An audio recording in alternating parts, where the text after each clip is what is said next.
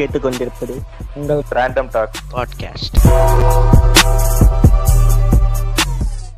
பாண்டுரங்கா பாண்டுரங்கா பாண்டுரங்கா பாண்டுரங்கா பாண்டுரங்கா பாண்டுரங்கா பாண்டுரங்கா பாண்டுரங்கா சீ நீங்க அது எங்கேயோ ஏதோ தப்பா மாதிரி வந்துட்டேனா? இது ஒன்னும் ஐயர்வால் பாட்காஸ்ட் இல்லையா? ஐயர்வாலுக்கு ஒழுங்கா தானே கொடுத்தீங்க, மாத்தி கொடுத்துட்டீங்களாயா? ஓடிட்டே இருக்கேன் இந்த பாட்டு. ஆமா, அதாவது கடவுளுக்கு பிடிச்சது இது இலை மாம்பழம். ஏன் சூரிய நமஸ்காரம் பண்ணி ஆசீர்வாதம் வாங்கினா என்ன, சூரியனை சூத்துல சுட்டுருவாரா? நான் இவனுங்களா இருக்கு அப்படிதான் உருட்டுறானுங்க இவனுங்க. என்ன பண்றது?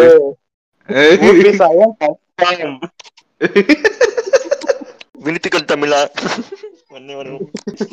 இருக்கிறதே வந்து அறிவாலயம் அறிவாலயம் ஆபீஸ்க்குள்ளதான் இருக்கும். அறிவாலயம் ஆபீஸ்ல இருந்தா இதை வந்து நம்ம ரெக்கார்ட் பண்றோம் அப்படின்னு பல பேர் நினைச்சுக்கிட்டு இருப்பான்.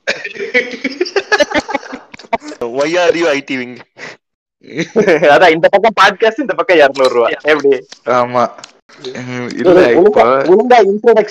யாரு வந்திருக்கா என்ன ஏது, வெல்கம் டு ரேண்டம் டாக்ஸ் எல்லாம் ஒண்ணும் இல்லையா இருக்கு. அதுக்குள்ளதான் பேசிக்கிட்டே எடுத்துக்கிட்டே குடுக்கறது நானு. சரி சரி சரி குடியா குடியா. Hi guys, welcome to random talks. இல்ல போன அது மாறாது. போன சீசனுக்கு எல்லாருமே நல்ல வரவேற்பு கொடுத்திருந்தீங்க. ஒரு முப்பதுக்கே கிட்ட போயிருக்கு போன சீசன். மொத்தமா ரெண்டு சீசன் சேர்த்து, ஃபர்ஸ்ட் சீசன் செகண்ட் சீசன் சேர்த்து முப்பதுக்கே போயிருக்கு. ஸோ எல்லாருக்கும் நன்றி. இன்னைக்கு ஸ்பெஷல் கெஸ்டா கிசமே அண்ணா வந்திருக்காரு. கிசமே அண்ணா வணக்கம். வணக்கம் வணக்கம். எப்படி எப்படி இருக்கீங்க? போன சீசன்லயும் நீங்க தான் ஆரம்பிச்சீங்க, நல்லா போச்சு. இந்த சீசனும் நீங்களே வந்து ஆரம்பிச்சிருக்கீங்க. போன சீசனோட இந்த சீசன் நல்லா போகும்னு எதிர்பார்ப்போம். ஆமா. அப்புறம் நம்ம பாட்காஸ்ட் ரெகுலர் பிராலி அண்ட் கிருஷ்ணன் நினைஞ்சிருக்காங்க. நீங்க தான் இந்த இந்த சீசன்ல இருந்து நீங்க ரெகுலர் ஆயிட்டீங்க கிருஷ்ணன். ஆமா ஆமா, வெள்ளை பெயிண்ட் சொல்றீங்க. ஆமா ஆமா ஆமா, வெள்ளை பெயிண்ட் அடிச்சிட வேண்டியதுதான். From the house of T T K confirmed. இன்னைக்கு நம்ம பேச போற டாபிக் என்னன்னு பாத்தீங்கன்னா, இந்த இஷ்டத்துக்கு உருட்டிக்கிட்டு இருக்கானுங்கல்ல, அப்படியே நாங்கள் கங்கையிலிருந்து பாட்டிலில் பிடித்து வந்து காவேரியில விட்டுருவோன்றானுங்களே. ஆமா, என்ன அது எல்லா இதையும் இணைத்திருவோம், வீட்டுக்கே வந்து ரேஷன் அரிசி தரப்படும், அப்படி இப்படின்னு உருட்டோ உருட்டு இஷ்டத்துக்கு வாய்க்கு வந்ததெல்லாம் பேசிக்கிட்டு இருக்கானுங்கல்ல. அந்த இதை பற்றி தான், எலெக்ஷன் அறிக்கையை பற்றி தான் இந்த டீட்டெயிலாக அலசிடலாம். என்னெல்லாம் அறிக்கையை விட்டுருக்குறாங்க, என்ன ஏதுன்ற மாதிரி தான் இன்னைக்கு டாபிக் போகுது. ஸோ கிஷமேனா, நீங்கள் சும்மா ஜென்ரலாக நீங்கள் ஃபஸ்ட்டு எப்போ ஓட்டு போட்டிங்கன்னு ஞாபகம் இருக்கா? ரெண்டாயிரத்தி ஒன்பது நாடாளுமன்ற தேர்தலில் தான் ஃபர்ஸ்ட் ஓட்டு போட்டேன். அப்போ அதுக்கப்புறம் ரெண்டாயிரத்தி பதினொன்று ரெண்டாயிரத்தி பதினாலு ரெண்டாயிரத்தி பத்தொன்பது எங்க இருந்தாலும் ஓட்டு போடுறதுக்கு மட்டும் கரெக்டா ஊருக்கு தேடி வந்து கரெக்டா ஓட்டை போட்டுட்டு தான் அந்த அந்த அந்த ஜனநாயக கடனை கடமையை வந்து எப்போ நிறைவேற்றுவேன். சர்க்கார் விஜய் நீங்களா அந்த மாதிரி தான் எங்க இருந்தாலும் வந்துடுவேன். இந்த இந்த ஓட்டு போடுறது கூட வந்துகிட்டு தான் இருக்கீங்க, ஒன்றும் பிரச்சனை இல்லை, வந்துடுவேன். ஓட்டுரிமை இதை இது எல்லாத்தையும் விட மக்கள் வந்து அதிகமா பாக்குற ஒரு விஷயம் வந்து தேர்தல் அறிக்கை. என்ன கொடுக்குறானுங்க, என்ன பண்றானுங்க அப்படின்னு அதை வச்சுதான் வந்து நிறைய ஸ்விங் ஆக ஆரம்பிக்கும். இந்த இந்த ஆட்சியில நடக்காது, அடுத்த ஆட்சியில நடக்கும், அடுத்த ஆட்சியில நடக்காது, இந்த ஆட்சியில நடக்குன்ற மாதிரி அதை பத்தி டீட்டெயிலா அரசி காயப்படத்தானே வந்திருக்கோம். அப்படியே அடுத்து நம்ம கிருஷ்ணில போட்டு நோண்டுங்க, என்ன அவர் ஒரு சுந்தர ராமசாமியா இல்ல இல்ல ஒரு அன்னியன் மாதிரி ஓட்டு கூட போடாம இருப்பாரான்னு கேட்போம். பாகிஸ்தான் தீவிரவாதியான்னு கேக்குறீங்க.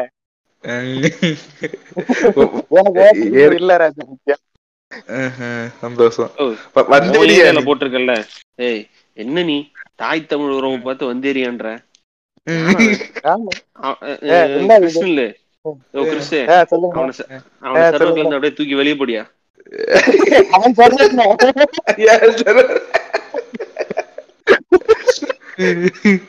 சரி சரி சரியா பாத்துப்போம். இன்னைக்காவது இல்ல இல்ல இன்னைக்காவது டிக்டாக் பாட்காஸ்ட் சர்வருக்கு வராமையா போயிருவேன்.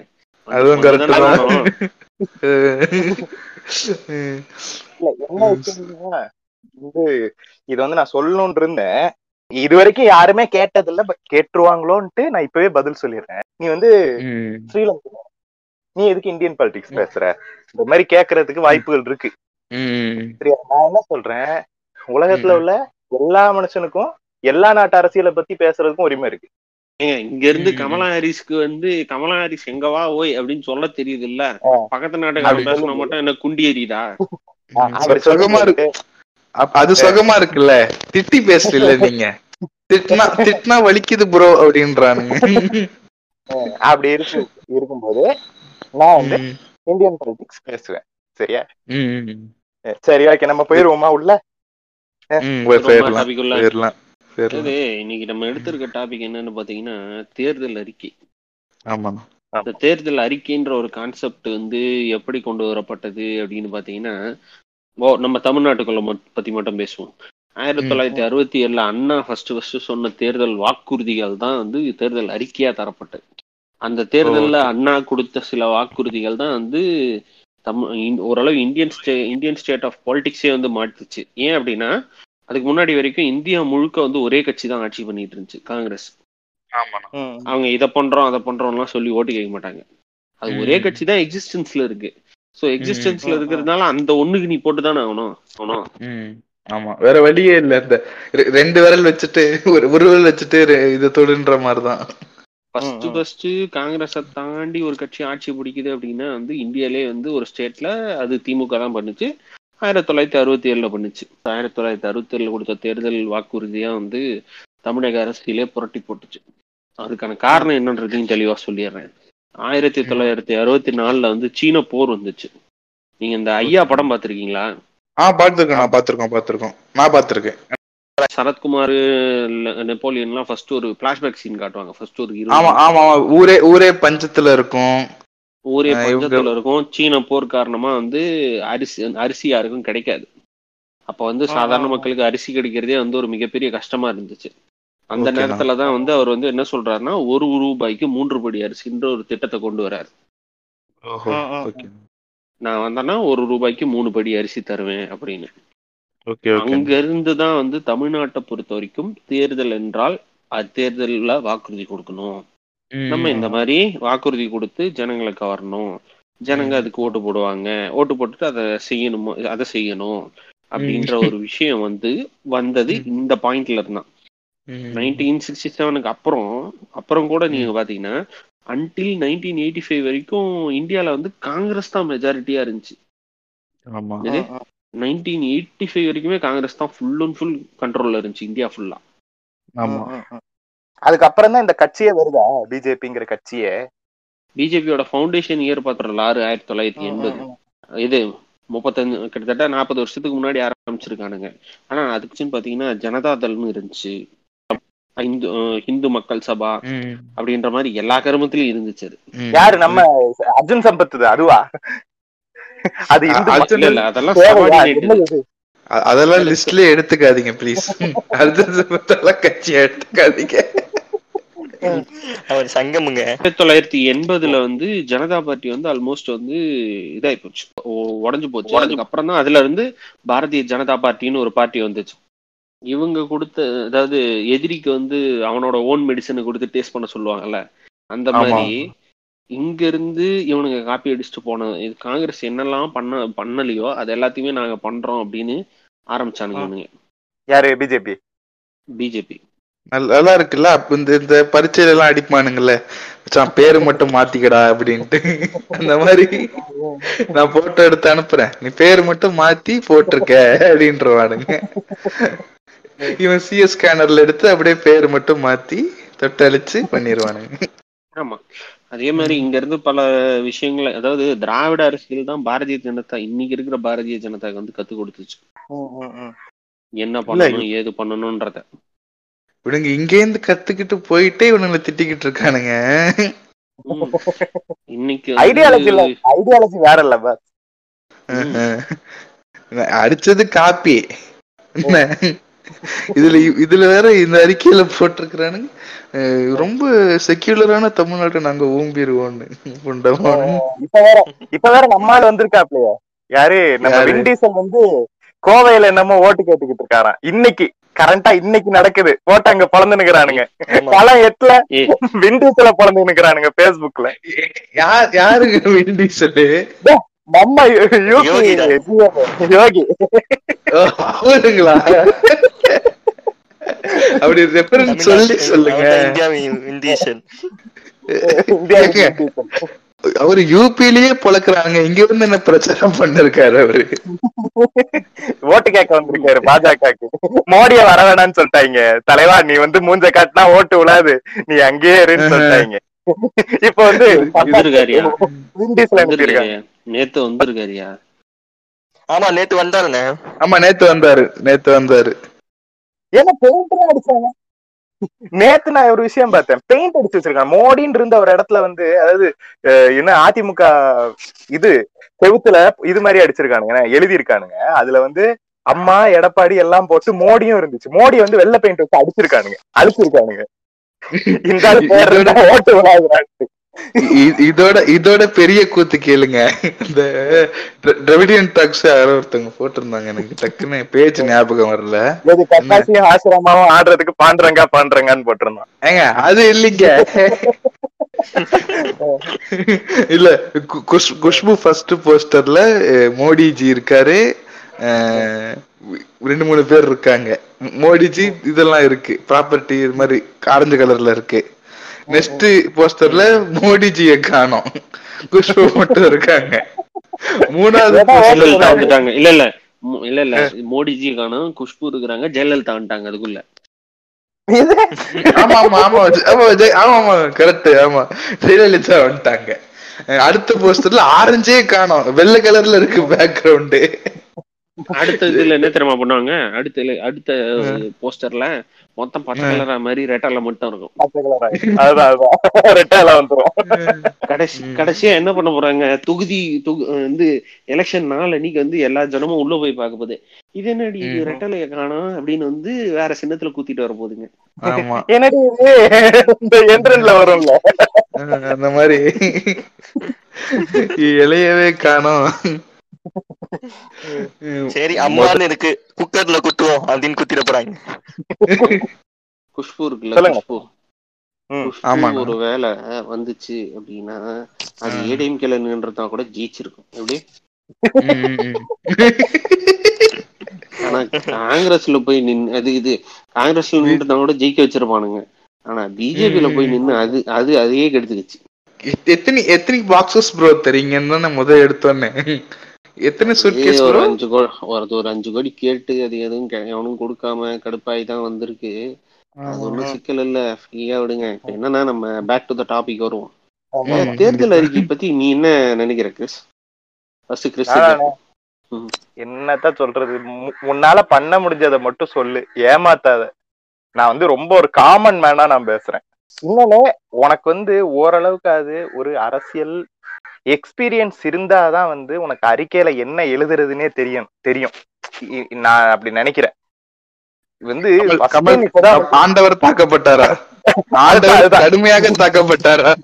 அதுதான் அதுதான் நான் சொல்ல வரேன். நீ வந்து நீ வந்து இந்த இந்த எலெக்ஷன்லதான் நீ வந்து ஃபர்ஸ்ட் டைம் போட்டியே போடுற. நூத்தி எட்டு பக்கத்துக்கு போட்டிருக்காரு அறிக்கை.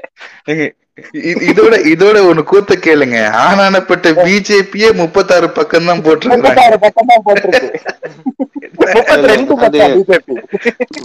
சொல்லணும் அப்படின்னா நாட்டையே ஆள்ற பிஜேபியே வந்து முப்பத்தெட்டு பக்கம் தான் போட்டிருக்காங்க. இங்க நாகர்கோயில்ல இருக்கிற ஒருத்தனுக்கு கூட தெரியாத கட்சிக்கு எதுக்குடா நூத்தம்பது பக்கம் அடிச்சு விட்டுருக்காரு. நானா ரெண்டு ரெண்டு பக்கம் படிச்சா எனக்கு எப்பா எனக்கு தலை சுத்துறாப்பான்னு வெளில வந்துட்டேன் நானு. அதனால முதல்ல எக்ஸ்பீரியன்ஸ் இருக்கணும். இன்னொன்னு நீ நீ பண்ணுவ கன்ஃபார்ம்டா நீ பண்ணுவன்ற விஷயங்களை மட்டும்தான் நீ வந்து போடணும். இப்ப பாஜக பண்றான் பாருங்க, மாற்றச்சியை வந்து தடை பண்ணுவான்றான் பாருங்க. அவன் வந்தா கண்டிப்பா பண்ணுவான், அவன் அதை எழுதுறான். அந்த மாதிரி முப்பத்தி ரெண்டு பக்கத்துக்கு நீ எழுதினாலும் நீ முப்பத்தி ரெண்டு பக்கத்துக்கு எழுதினாலும் உண்மையை எழுதுங்கிறேன் நானு. இல்ல இப்ப இப்போ கௌமுத்ரா குடிச்சே ஆகணும்ன்றானுங்களாம். ஏன்னா பண்ணுவான், அவனுக்கு இது இருக்கு, வாய்ப்புகள் இருக்கு. கௌமுத்ரா அவைலபிள் இன் ரேஷன் கடை. ஆமா இந்த இப்ப ஒரு கூத்து நடக்குது, இது ஆஃப் தி டாபிக் தான் இருந்தாலும் சொல்றேன். இந்த ரேஷன் கடை போய் வாங்குறீங்கன்னு வச்சுக்கோங்களேன், அவங்களுக்கு ஏதாவது இப்போ இந்த ரேஷன் கடையில வேலை செய்யறவங்க ஏதாவது பொருள் கொடுத்தா விட்டுறதும் சொல்ல மாட்டாங்க, சரிங்களா? இது இதே நம்ம புனிதர்களா பேச முடியாது, நார்மல் பீப்புளா பேசுறேன். நான்லாம் பாமாயில் கொடுத்துருவேன், இல்லைங்க எனக்கு தேவைப்படாதுங்க முடிச்சுங்க அப்படின்னு சொல்லி கொடுத்துருவேன். என்ன எதுவும் என்ன எதுவும் இது இது வாங்குங்க வாங்குங்கன்னு எதுவும் சொல்ல மாட்டாங்க. இந்த ஒரு பாமாயில் எதுவுமே வெறும் ரேஷன் பொருள் மட்டும் வாங்கும்ல அவங்க எல்லாம் கன்ஃபார்ம் ஏதோ ஒரு டூத் பேஸ்டோ டீ தூளோ வாங்கியே ஆகணும், இல்லைன்னா பொருள் கிடைக்காது. இது இது வந்து அன்ரிட்டன் ரூல். இது கௌமுத்ரா குடிக்கிறாங்களாம் எல்லாருக்கும். நான் வந்து ரெண்டாயிரத்தி பதினேழு வரைக்கும் வந்து நான் தான் வீட்டுல ரேஷன் கடை எல்லாத்துக்கும் போயிட்டு வந்துட்டு இருப்பேன். சின்ன வயசுல ஆறாவது படிக்கிறப்ப, அதாவது ரெண்டாயிரத்தி ஒண்ணு ரெண்டாயிரத்தி ரெண்டுல எல்லாம் போறப்ப என்ன பண்ணுவாங்க அப்படின்னா, பருப்பு மற்ற இதெல்லாம் வாங்கினாதான் உனக்கு சக்கரை தருவோம் அப்படின்வாங்க. ஏன்னா நிறைய வீட்டுல வந்து அரிசி அரிசி வாங்க மாட்டாங்க, வாங்கினாலும் வந்து மற்ற ஆட்கள் கொடுத்துருவாங்கன்னு வச்சுங்க. ஆனா இந்த சக்கரை இருக்கு பாரு, சக்கரை வந்து ரேஷன் கடையில வந்து ரேட்டு கம்மி எப்பவுமே, வெளியே வைக்கிற சக்கரையை விட. இப்ப வந்து முப்பத்தாறு ரூபா நல்லா இருக்கும், நல்லாவும் இருக்கும் சக்கரை. அவங்க அப்ப போறப்ப என்ன சொல்லுவானுங்கன்னா, தம்பி சக்கரை வாங்கினா இந்த டீ தூள் வாங்கிக்கப்பா அப்படின்னு. என்னடா டீ தூள்னு பாத்தீங்கன்னா உதகை டீ ஊட்டி ஊட்டி டீ தூள் அப்படின்னு இருப்பான், உதகை ஊட்டி டீ தூள் அப்படின்னு. என்ன கருமையா இது அப்படின்னா, இல்லப்பா தம்பி விற்க சொல்றாங்க தம்பி, வித்த வித்தியாசம் தம்பி, நீ வாங்கிட்டு போ தம்பி. டேய் இதெல்லாம் வந்து ஒரு டீ தூள்னு வந்து டீ கடையில கூட யூஸ், டீ கடையில இல்லையா மாட்டுக்கு ஊத்துனா கூட எவனும் எவனும் இது பண்ண மாட்டாங்க. இல்ல தம்பி வாங்கிட்டு போகணும் தம்பி, வாங்கிட்டு போங்க தம்பி அப்படின்னானுங்க. இப்ப அதுவே வந்து பரிணாம வளர்ச்சி அடைஞ்சு எப்படி ஆயிப்போச்சு அப்படின்னா, தம்பி பருப்பு கிருப்பு எல்லாம் வாங்கினாதான் தம்பி ஏதாவது பண்ணணுன்றாங்க, பருப்பு வாங்கிட்டு போங்க தம்பின்றானுங்க. எது ரெண்டு கிலோ சர்க்கரைக்கு ஒரு முப்பது ரூபா மிச்சம் பண்றதுக்கு அவனுங்கள்ட்ட திரும்ப ஒரு இருபது ரூபா நம்ம கொடுத்துட்டு வர மாதிரி இருக்கு. பருப்பு ஒரு கிலோ முப்பது ரூபாய் ஆயிடுச்சுண்ணே இங்க. வெள்ளையா கடையில சொல்றேன், வெள்ளெல்லாம் தொண்ணூறு ரூபான்னு கிலோ பருப்பு, தொண்ணூறு ரூபாயோ நூத்தி இருபது ரூபாயோ பருப்பு. அதான் அந்த, அதாவது இது எல்லாமே வந்து தேர்தல் அறிக்கையில குறிப்பிட்ட ஒரு ஒரு காலத்துல குறிப்பிட்டப்பட்டவைதான். மக்களுக்கு வந்து குறைந்த விலையில் டீத்தூள் வழங்கப்படும், பருப்புகள் வழங்கப்படும் அப்படின்னு. இது எல்லாமே தேர்தல் அறிக்கையோட லிங்க்டு தான்.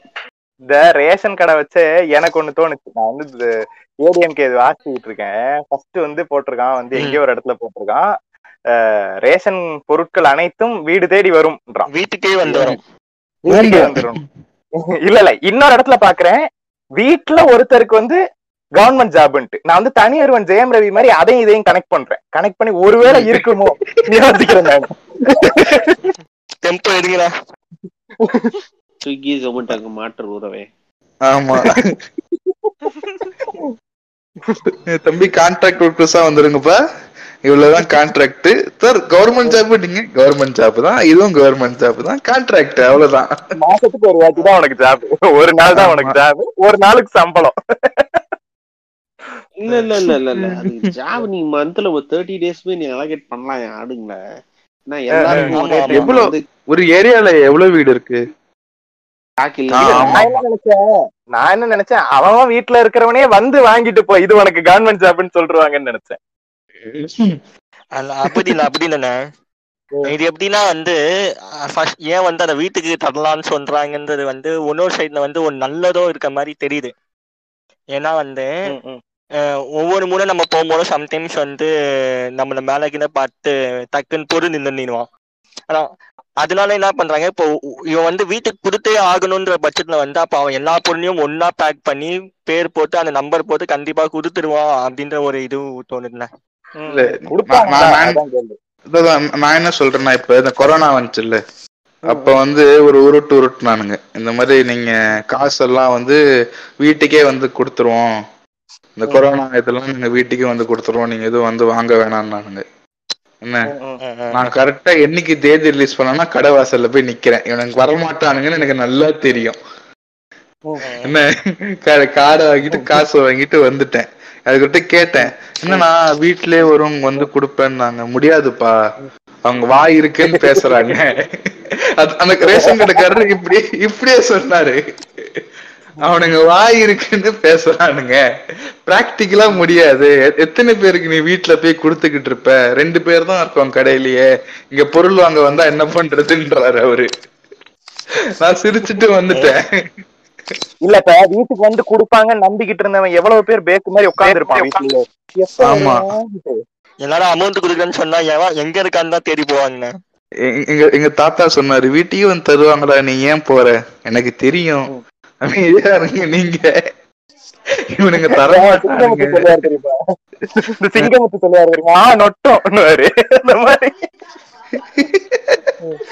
அந்த மாதிரிதான். இவனுக்கு இதுவே தர முடியல, ரெண்டாயிரத்தி ஐநூறு ரூபாயே தர முடியல. இவனுக்கு மாசம் மாசம் எப்படி ரேஷன் தருவானுங்க? அதுவும் இருக்கு. என்ன என்ன ட்ரோன் ட்ரோன் வச்சு தருவாங்களானே, ட்ரோன் இந்த அமெரிக்கால மாதிரி ட்ரோன் வச்சு வீட்டுல வாசல்ல இறக்கிட்டு போயிருவாங்களா அவனுங்க. நம்ம ஊர், அதாவது இந்த ட்ரோன் எல்லாம் வந்து நம்ம ஊர் பக்கம் பறந்தா கூட ஓகே, இந்த தர்மபுரி தர்மபுரி பக்கம் எல்லாம் பறந்துச்சுன்னு ஏய் ஏலியன் பறக்கும் தட்டு வந்துருச்சு அப்படின்னு வந்து அது மேல கல்லெரிச்சு அடி அடிச்சு விட்டுருவாங்க அவனுங்க. அவனுங்க அந்த தர்மபுரிய இந்த தர்மபுரி கிச்சகிரிக்காரங்க தர்மபுரியான்ஸுக்கெல்லாம் வந்து பர்வீன் பஸ் இருக்குல்ல, பர்வீன் பஸ் போனாலே ஏதோ புது வண்டி எது ஏதோ வேற ஏதோ வண்டி வந்துருச்சுறான்னு கழுத்துக்கு ஏறிவானுங்க. எனக்கு இந்த கேரம் போர்டு விளையாடிக்கிட்டு இருப்பானுங்க ஞாபகம் இருக்கா? இது வந்தோடனே கேரம் போர்டு தலைக்கு மேல வச்சுக்கிட்டு இருப்பானு, அந்த வீடியோ தான் ஞாபகம் இருக்கு. ட்ரோன் தானே அந்த மாதிரிதான் பண்ணுவானுங்க.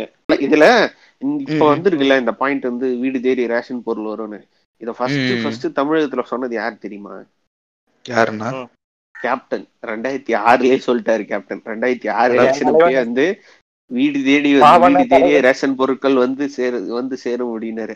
அதாவது இன்னைக்கு வந்து நான் வெளியே சொன்னா காப்பி அடிச்சிருவாங்கன்னு ஆண்டவர் சொல்லலாம், ஆனா அது அன்னைக்கே சொன்னவர் கேப்டன். ரெண்டாயிரத்தி ஆறு எலெக்ஷன்ல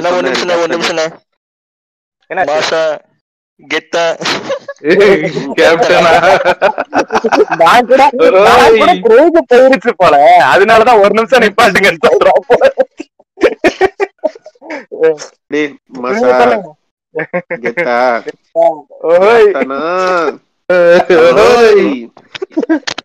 எல்லாரும் அப்ப காப்பி தான் அடிக்கிறீங்க எங்க தலைவன் கிட்டன்னு. பாவம் என் தலைவன்லாம் என் தலைவன்லாம் வந்து எதிர்கட்சியா வந்தப்ப நான் வந்து சில்லறைய செதற விட்டேன். அடுத்த அடுத்த வாட்டி என் தலைவன் வந்து ஆட்சிக்கின்ட்டு முப்பது சீட்டு முப்பது சீட்டு கொடுத்து கேட்டதுக்கே உசைனி மாதிரி மூக்கிலே அடிச்சு அமுச்சு விட்டாங்க. சோகமா இருக்கு இல்லையா? நம்ம ஜெனியூனாவே விஜயகாந்த் சப்போர்ட் பண்ண தெரியுமா அந்த டைம்ல? ஜெனியூனாவே விஜயகாந்த் சப்போர்ட் பண்ண. ஆமா உண்மையாவே, ஏன்னா எனக்கு அது ரொம்ப பிடிக்கும். ஆக்சுவலி நம்ம பார்த்த விஜயகாந்த் வந்து ஒரு பாதி தான் என்னை பொறுத்த வரைக்கும். ஏன் சொல்றேன் அப்படின்னா, காரணம் சொல்றேன். எல்லாருக்கும் வந்து விஜயகாந்த் மேல ஒரு வெறுப்பு வர காரணமா இருந்தது ரெண்டாயிரத்தி பன்னெண்டுல பதினொன்னு நவம்பர் டைம்ல வந்து ஜெயலலிதா பார்த்து நாக்கு துருத்திட்டாரு விஜயகாந்த் அப்படின்னு சட்டசபையில. ஆனா அதுக்கு முன்னாடி நடந்த நிகழ்ச்சி எதுவுமே வந்து வீடியோல கவர் ஆகல. காரணம் வந்து ஜெயா டிவி மட்டும்தான் வந்து உள்ள என்ட்ரி. ஏன்னா இவனுங்க வந்து அவரை ட்ரிகர் பண்ணுன்றதுக்காகவே பொருளை தூக்கி போட்டுலாம் விளையாடி இருக்கானுங்க அவர் மேல.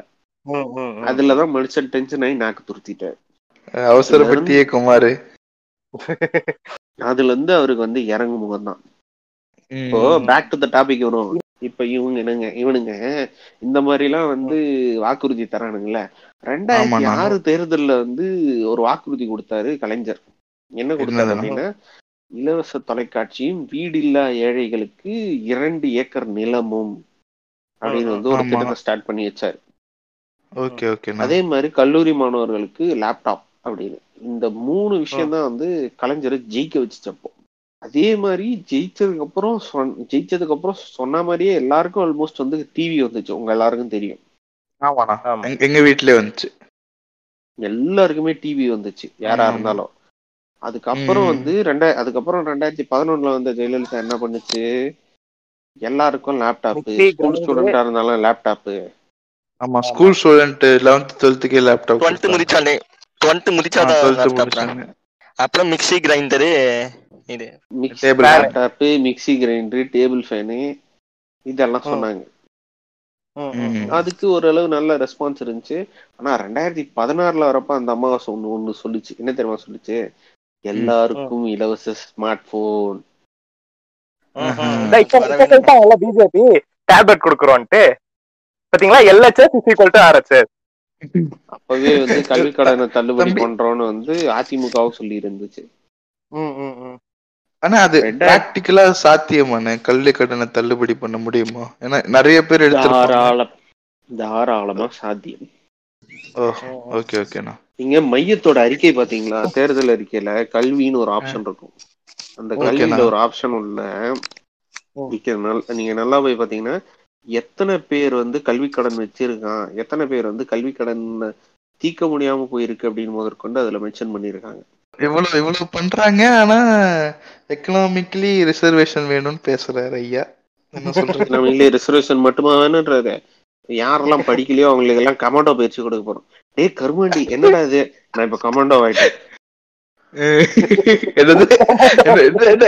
போட்டா பக்கம் வேற சொல்லிட்டு இருக்கீங்க. கிட்டத்தட்ட நான் வந்து கமாண்டோ ஆயிட்டேன்றானுங்கிட்டே கமாண்டோ ஆகி என்னடா பண்ண போறாங்க. அதாவது இப்ப பாத்தீங்கன்னா வெறும் பதினேழாயிரத்தி நூத்தி தொண்ணூத்தி மூணு கோடிக்கு தான் வந்து தமிழ்நாட்டுல இருந்து வந்து கல்வி கடன் பெற்றிருக்காங்க. ஓகேவா, அதுல வந்து அடைக்க வேண்டிய கடன் எவ்வளவுன்னு பாத்தீங்கன்னா வெறும் மூணு மூணாயிரத்தி நானூத்தி தொண்ணூறு கோடி தான், மூவாயிரத்தி ஐநூறு கோடி தான். மூவாயிரத்தி ஐநூறு கோடி என்பது நம்மளோட வருஷ வருஷ வருமானத்துல வந்து ஒரு ஒண்ணுல இருந்து ஒரு ரெண்டுல இருந்து மூணு பர்சன்டேஜ் தான். நம்ம நம்ம மாநிலம் இருக்கு இல்லையா, மாநிலத்தோட வருஷ வருமானத்துல லெஸ் தென் ஒன் பர்சன்டேஜ். இதை தாராளமா செய்ய முடியும் நினைச்சால், அரசு நினைச்சா. ஆனா செய்வாங்களா, செய்வீர்களா? கல்வி கடன் அடைக்கிறேன்னு அந்த அம்மாவே ரெண்டாயிரத்தி பதினாறுல சொல்லுச்சு, ஆனா செய்யலையே. அதுக்குள்ள கேட்டா என்ன சொல்லுவாங்க, அதுக்குள்ள செத்து போயிட்டாங்கல்ல அப்படின்னு. இப்படி அதுக்குள்ள செத்து போயிட்டாங்க பேசுறீங்களே, செத்தவங்களை பத்தி பேசுறீங்களே. சரி சரி, செத்தவங்க பத்தி பேச வேணாம், ஐயா ஐயா ஆட்சிய பத்தியே பேசுவோம். ஐயாவா? ஐயா ஐயானா நம்ம ஐயா தான் அழுதாரு, பாவம். நல்ல மனுஷன். எங்க அம்மாவை பத்தி பேசலாமாங்களாங்க, அவர் என்ன மார்த்து பேசிட்டாருங்க. ஏண்டா அங்க ஒருத்தன் உடனே ஆண்மை இல்லாதவன் டயர் நிக்கி இதெல்லாம் சொல்லிக்கிட்டு இருந்தான், அப்பெல்லாம் அழுவாது நீ இப்ப மட்டும் அழுவுற, இத நாங்க நம்பணும். இந்த பிஜிஎம் போட்டு எல்லாம் சால்வ் ஆயிடுதுங்களே. தம்பிகளா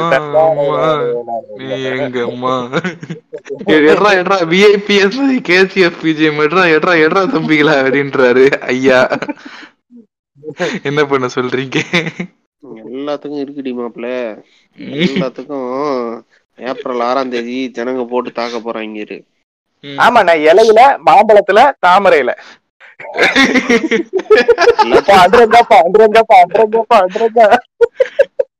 ஏங்க நீங்க வேற ஏதாவது பேச. எல்லாத்தையும் கடைசியா சேர்ந்து படைக்க வேண்டியது வந்து சூரியனுக்கு தானே, சூரியனுக்கு படைக்க போறோம். இல்ல நீ நீ அது அப்படிதான் சொல்றது. சரி விடுங்க, அப்படியே போவோம், பேக் டு தி டாபிக் வருவோம்.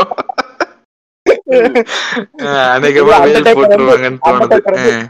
தெளிவா பாக்குறான், வேலு ஊபி ரெண்டுமே வரக்கூடாது, ஊபி சாயமும் வரக்கூடாது, வேலு வரக்கூடாது. எப்படி இதை பேலன்ஸ் பண்றது?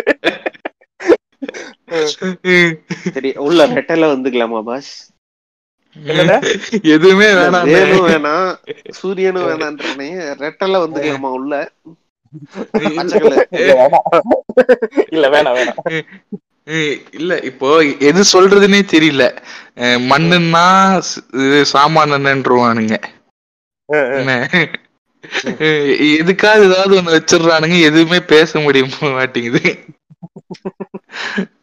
சரி விடுங்க, பேக் டு தி டாபிக். நம்ம வந்து ஒவ்வொரு கட்சியா போவோம். சொல்லுங்க, பேசிட்டு இருக்கிற நேரத்துல விஜயகாந்த் மாதிரியே வந்து அண்ணன் கமல் வந்து பேசிக்கிட்டே இருக்காரு. ஏதோ ஜனங்க கேள்வி கேட்கறாங்க, கோபத்துல வந்து டார்ச் லைட்டை தூக்கி போட்டு உடைகிற உடைகிறாரு யாரு? கமல். என்ன அவர் சின்னத்தை அவரே உடைச்சுக்கிறாரு, அவர் சின்னத்தை அவரே தூக்கி வீசுறாரு. சிம்பாலிக்கா காட்டுறாரு நடக்க போகுது எலெக்ஷன்லன்ட்டு. இந்தோதரா கட்சி கலைச்சிருவாரு, விடுங்க நிம்மதியா. திரும்ப அஞ்சு வருஷம் கழிச்சு வருவாரு, நான் திரும்பவும் கட்சி ஆரம்பிக்கிறேன் மக்களே. என்ன வேறு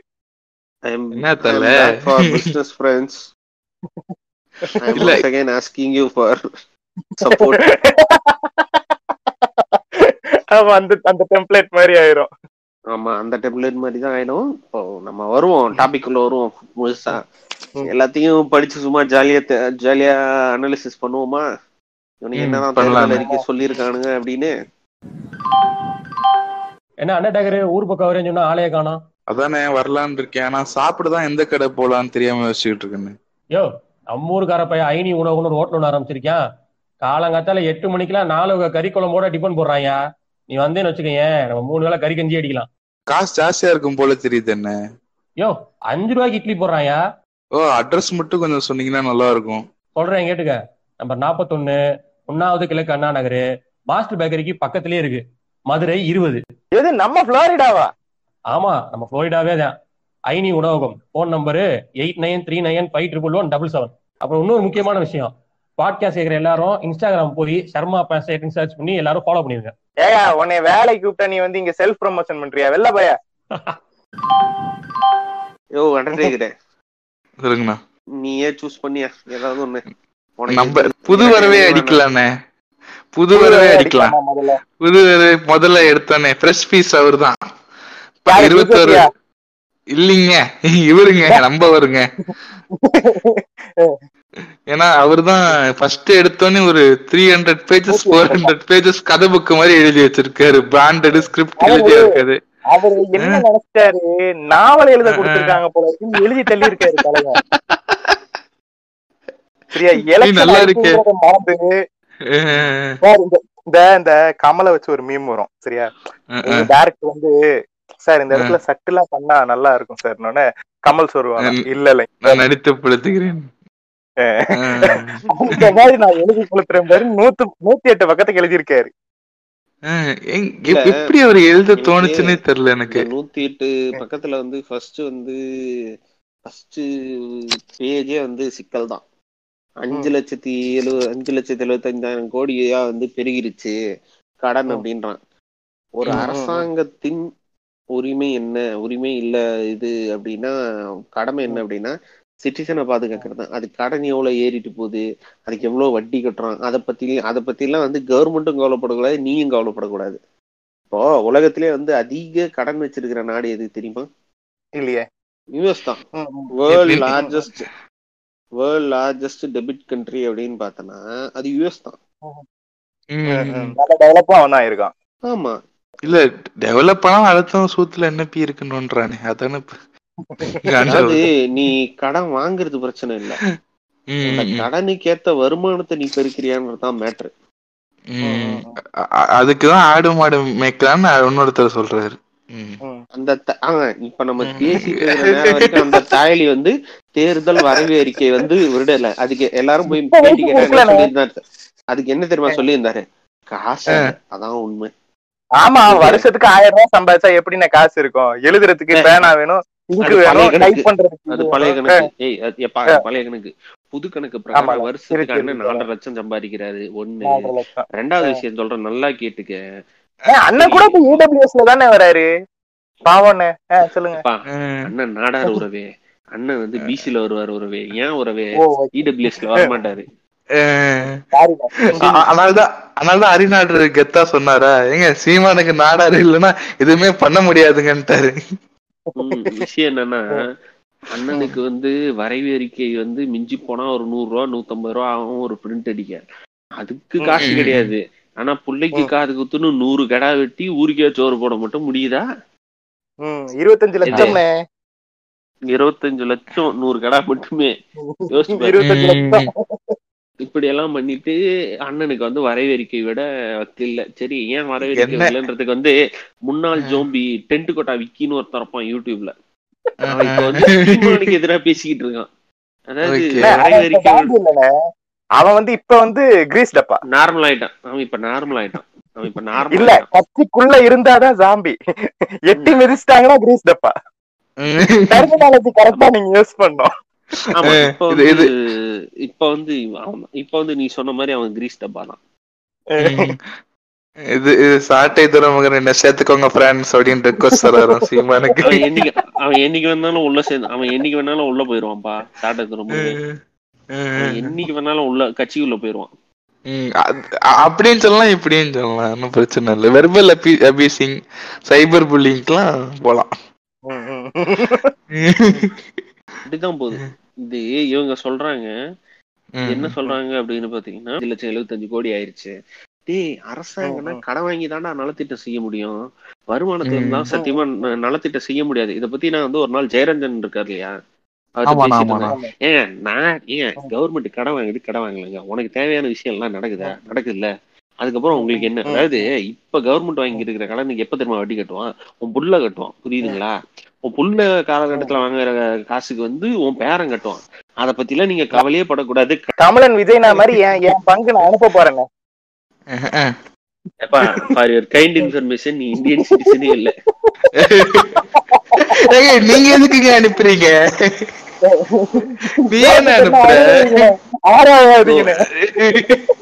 ஓ, இந்த தாய் தமிழ்ன்றதுனால தாய் தமிழ்நாட்டுக்கு ஹெல்ப் பண்ண வரீங்க.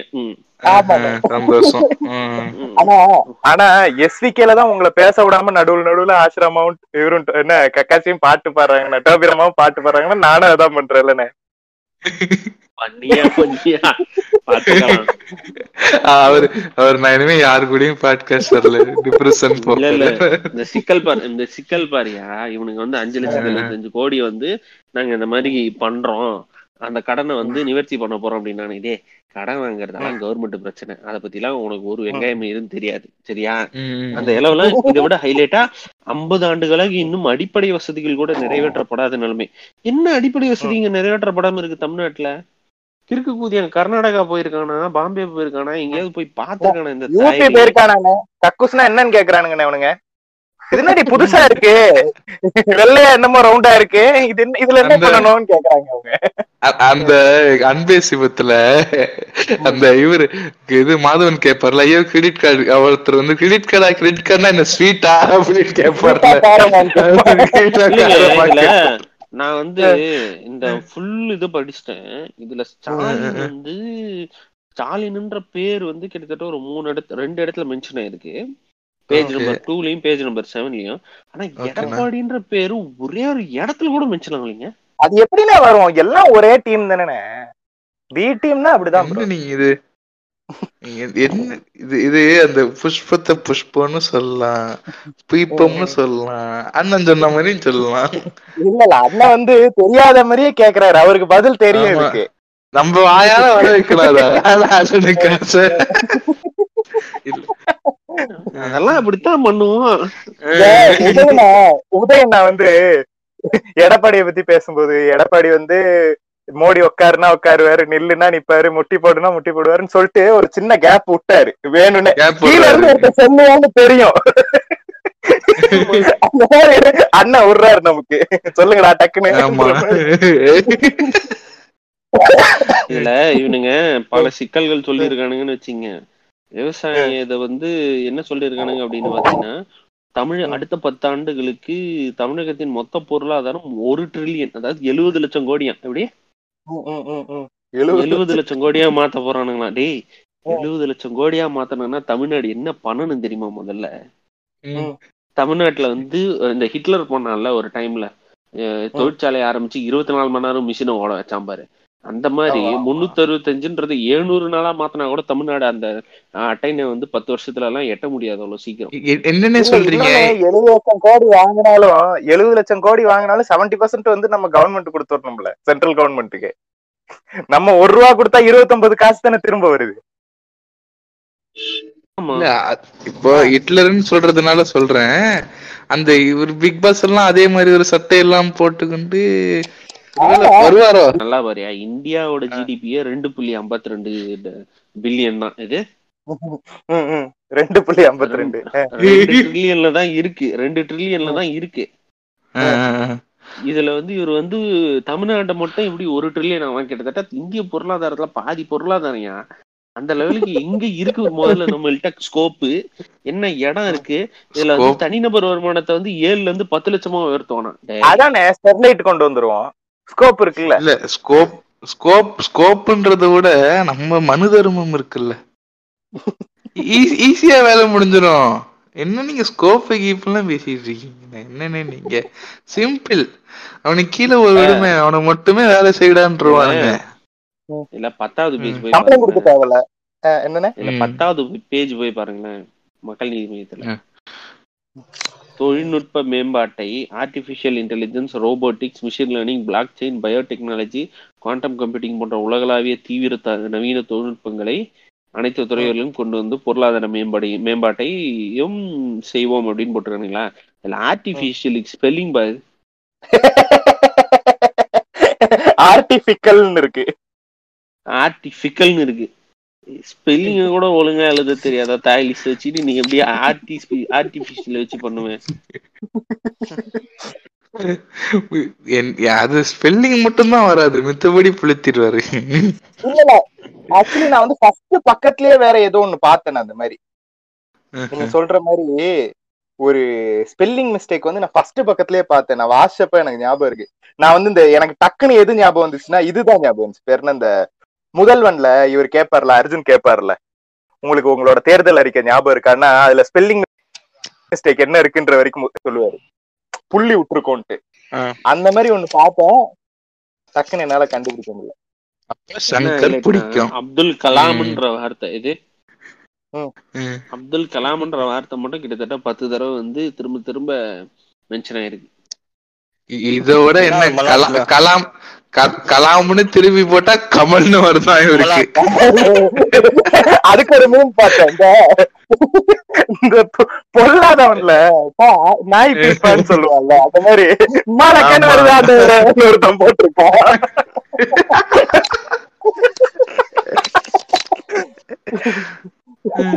சில சிக்கல், இதுல பல சிக்கல் இருக்கு. பேஜ் நம்பர் எழுபத்தி எட்டு போங்க. அறநிலையத்துறை ஆக்கிரமிக்கப்பட்ட கோவில் நிலங்கள் மீட்கப்பட்டு வருமானங்கள் அதிகரிக்கப்படும். மீட்கப்பட்ட கோவில் நிலங்களில் எரிசக்தி தோட்டங்கள், தோப்புகள் உருவாக்கப்பட்டு அதன் மூலம் வரும் வருவாய் கோவில்களுக்கு வழங்கப்படும்.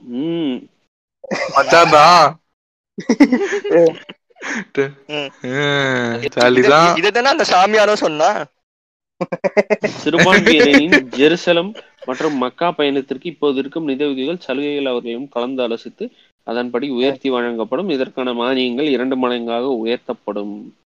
இது ஒரு சொல்றீங்கல்ல, இப்ப நீங்க சொன்னீங்கல்ல, இத வச்சே பிஜேபி ஃபாலோவர்ஸ் வந்து காங்கிரஸ் வந்து இத பண்ணுதுன்னு சொல்லியே வந்து காங்கிரஸ்க்கு நம்ம சப்போர்ட் பண்ணக்கூடாது, காங்கிரஸ் வந்து இஸ்லாம வளக்குதுன்னு சொல்லியே வந்து காங்கிரஸ்க்கு அகைன்ஸ்டா ப்ரொபகண்டா பண்றாங்க. நானே பாத்துருக்கேன் இது. லவ்ஜிகாத் பிரான்ஸ் என்ன பிரான்ஸ் நீங்க லவ்ஜிகாத்துடப்படுவது யாதது யாதொன்று முக்கியமே இல்லாத செயல் அப்படின்னு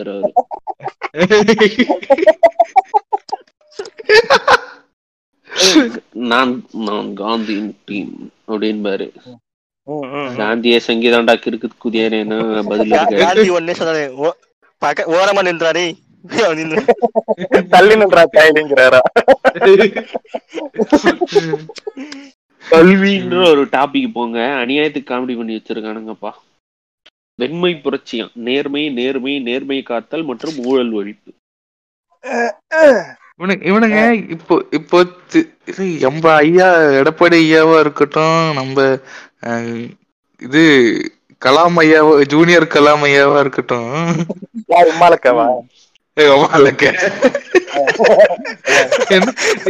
எல்லாம் ஊழலு இது விவசாயம், ஊழல் விவசாயம், ஊழல் விவசாயம். அது ஏனுங்களே அப்படிதான் இருக்கானுங்க. இந்த வெட்டிநடை போடும் தகுலம் தமிழகம் ஆட் எல்லாம் பாத்தீங்க வச்சுக்கோங்களேன், எல்லாமே கிராமம், சிட்டில மனசு இருக்கிற மாதிரியே காட்ட மாட்டானுங்க. ஒரே ஒரு ஆடு வருது எனக்கு விட்டானுங்க சரியா, கொடுத்துருப்பாங்க சரியா, கழுத்துல இருக்கிற செயின் காப்பு எல்லாம் கழட்டி கொடுத்துக்கிட்டு இருப்பாங்க கேஸ் கடைக்காரன் சரியா. நடுவுல ஒரு மூணு பேரு வெற்றி நடை போடும் தமிழகமே ஓடுவானுங்க. ஆமா ஆமா, ஒருத்த மல்டி அடிச்சுட்டு எல்லாம் போவான். ஆமா இத பாருங்களேன், இதுல பாரியா நல்லா பாரியா, பதினாலாவது பக்கத்துல ஃபர்ஸ்ட் ஒன்னு ரெண்டு மூணு நாலாவது இது ஒன்னு இருக்கும் பாரு, நாலாவது பாயிண்ட். அரசு ஊழியர்களின் பணி வயதை குறைக்க ஸ்பெஷல் அப்ரைசல் முறை கொண்டு வரப்படும். லஞ்சம் பெறாமல் நேர்மை மற்றும் திறமையுடன் அரசுக்கு நட்டம் ஏற்படாமல் பணிபுரியும் அரசு ஊழியர்களுக்கு அவர்களது இரண்டு டு ஐந்து ஆண்டுகள் பணி நீட்டிப்பு, பணி ஓய்வுக்கு பின் சிறப்பு சலுகைகள் அறிவிக்கப்படும். என்ன ரிட்டையர் ஆக விட மாட்டேங்கிறாரா இவரு? இல்ல இல்ல இல்ல எனக்கு ஃபர்ஸ்ட் அதாவது they hate is in the first ஹாஃப்ன்ற மாதிரி ஓகே இருக்கிற எல்லாரையும் வந்து வயசு குறைக்க போறான் ஸ்பெஷல் ஸ்பெஷல் அப்ரைசல் கமிட்டி அப்படின்னு பின்னாடியே வந்து லஞ்சம் வாங்காதவனுக்கு அஞ்சு வருஷம் எக்ஸ்டென்ஷன்ன்ற என்ன மாறி மாறி ஊம்புற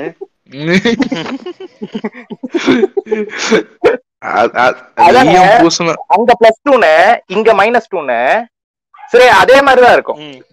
பெர்ஃபெக்ட் பேலன்ஸ், ஈக்குவலி பேலன்ஸ். இல்ல இதுக்கு எதுக்குடா வெள்ளையும் சொல்லி மாத்தணும், எல்லாருக்கும் குறைக்கிறேன்னு சொல்லிட்டு மைனஸ் டூ போட்டுறது சரியா? அதுக்கப்புறம் நீங்க எல்லாம் ரொம்ப நல்லா வேலை செய்றீங்க அதனால பிளஸ் டூ உங்களுக்குன்றது. யோ அதே தானே இருக்கு, அரசு வேலை செய்கிறது அதான். இவர் இவரு கலாய்க்கிற மாதிரிதான் இருக்கும். இவரு ட்வீட் போடுறதே அப்படியே எழுதிருக்காரு. ஓ இதுதான் நம்ம முன்னாடி ட்வீட்லயே போட்டிருந்தோமா? என்னது இல்ல இந்தியனுக்கு டயலாக் எழுதிட்டு இந்தியன் டூக்கு டயலாக் எழுதிட்டு சில டயலாக் எல்லாம் கழிச்சிருப்பாங்கல்ல. ஏங்க இதெல்லாம் ரொம்ப முட்டாள்தனமா இருக்கு, இதெல்லாம் படத்துல வைக்க முடியாதுங்க, அதெல்லாம் கொண்டு வந்து இங்க போட்டிருக்காரு நம்மால. சரி சரி சரிங்க ஓகே வைக்க முடியாதுங்களா?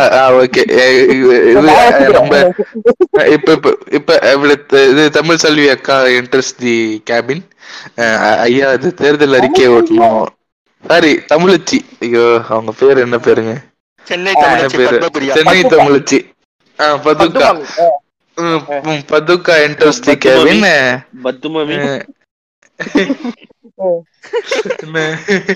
என்ன இன்ட்ரெஸ்ட் கேபின் ஐயா இந்த மாதிரி தேர்தல் அறிக்கை ஓடணுங்க ஐயா என்ன பண்ணலாம் என்ன பண்றது? சங்கருக்கு போன் அடி. எதுக்கு சங்கருக்கு எதுக்கு சங்கருக்கு போன் அடிக்கணும்? ஏன் எங்க நான் சொல்றேன், நம்ம தேர்தல் அறிக்கை முன்னாடியே உங்க ஸ்கிரிப்ட்ல எழுதிருந்தோம்ல, ஸ்கிரிப்ட் எடுத்தாங்க அப்படின்றாங்களாம். என்ன ஸ்கிரிப்ட் எடுத்து அப்படியே காப்பி பேஸ்ட் கொஞ்சம் மாத்தி மீத்தி பட்டி டைலாக்ல இருந்து அப்படியே பட்டி டிங்கரிங் மாத்தி. முடிஞ்சதுக்கு அப்புறம் என்ன தெரியுமா நடந்திருக்கும்? இது முடிஞ்சதுக்கு அப்புறம் சங்கர் கேட்டிருப்பாரு உங்களுக்கு ஒரு சீட்டு வேணுமா இருப்பாரு. அவரு இல்லைங்க வேண்டாங்க நான் இங்க சைலன்ஸ் எங்கேயா இருந்தாதான் நமக்கு போல போடும், நம்ம எஸ்டாப்ளிஷ் ஆயிட்டோம்னா ஓட்டுறது கஷ்டம். இல்ல இல்ல நீ வந்து சங்கருக்கு வந்து போன் போட்டனா இருந்தாலும் என்ன தெரியுமா சொல்லலாம், ஓட வீடா புண்டாமானு சொல்லுவார். அவங்க ரெண்டு பேருக்கும் முட்டிக்குச்சுன்னு நினைக்கிறேன், லைக்காக்கும் அவங்களுக்கும் முட்டிக்குச்சு, சங்கருக்கும் கமலுக்கும் லைக்காக்கும் முட்டிக்குச்சு, கமலுக்கும் சங்கருக்கும் முட்டிக்குச்சா தெரியல. பத்தியா வலைபேச்சு இன்னும் அஞ்சு நிமிஷம் நம்ம வந்து வலைபேச்சா மாறுறோம். இல்ல இல்லனே இப்போ அது மட்டும் ஒரு பண்ணிருந்தாரு வச்சுக்கோங்க, அது மட்டும் பண்ணியிருந்தாருன்னா படம் ரிலீஸ் ஆயிருந்ததுன்னா it will be a huge இது அவருக்கு. ஆமா ஆமா ஆக்சுவலி அவர் அப்படிதான் பிளான் பண்ணாரு. நீ எழுதி வச்சிக்க படம் நீ படம் நீ எழுதி வச்சிக்க படம் என்ன ரிலீஸ் ஆனாலும் படம் பிளாப் ஆகுது இந்தியன் டூ. இல்ல ஆனா அவங்க அப்படிதான் பிளான் பண்ணாங்க, கமல் வந்து அப்படிதான் பிளான் பண்ணாரு. இந்தியன் டூ வந்து அவரோட அரசியல் வாழ்க்கையை வந்து ஆரம்பிச்சு வைக்கும்னு நினைச்சாரு அவரு. ஆமா பூஸ்ட் பண்ணனும்னு நினைச்சாரு. சங்கர் வந்து லியோனோட கப் எடுத்துட்டு சிரிக்கிற மாதிரி சிரிச்சுக்கிட்டு இருக்காரு. Shankar Shankar Shankar Lyca Lyca Lyca Lyca Valaipechu கண்ணியா இருந்துட்டு நான் தப்பா இன்ஃபர்மேஷன் சொன்னதுக்கு மன்னிக்கவும். நம்ம நக்கலைச்சுல ஒரு சேனல் நக்கலைச்சுல ஒரு வீடியோ ரிலீஸ் பண்ண போறாங்க, உன்னால் முடியாது தம்பி. ஓஹோ நல்லா இருக்கே. கமலும் சீமானாவும் is that like a personal attack or something னு கேக்குறாங்க. something இல்ல இவர் இவர் ஆக்சுவலா ஏதாவது உண்மையை சொல்ல போனா யார் கூடயாவது கூட்டணி இருந்திருக்கலாம். யாரு? அத சரத்குமார் கூட இருக்காரு. சீ அப்ப சரத்குமார் யாரு? நம்ம ஐஜேகே யாரு? இந்திய ஜனநாயக இந்திய ஜனநாயக கட்சி யாரு? என்ன யாரு கூட்டணியா தெரியலையா? யாரு அதான் யாரு கேக்குறேன் யாரு தெரிபடுத்தல வர மாதிரி அதேதான் நானும் கேக்குறேன் யாரு?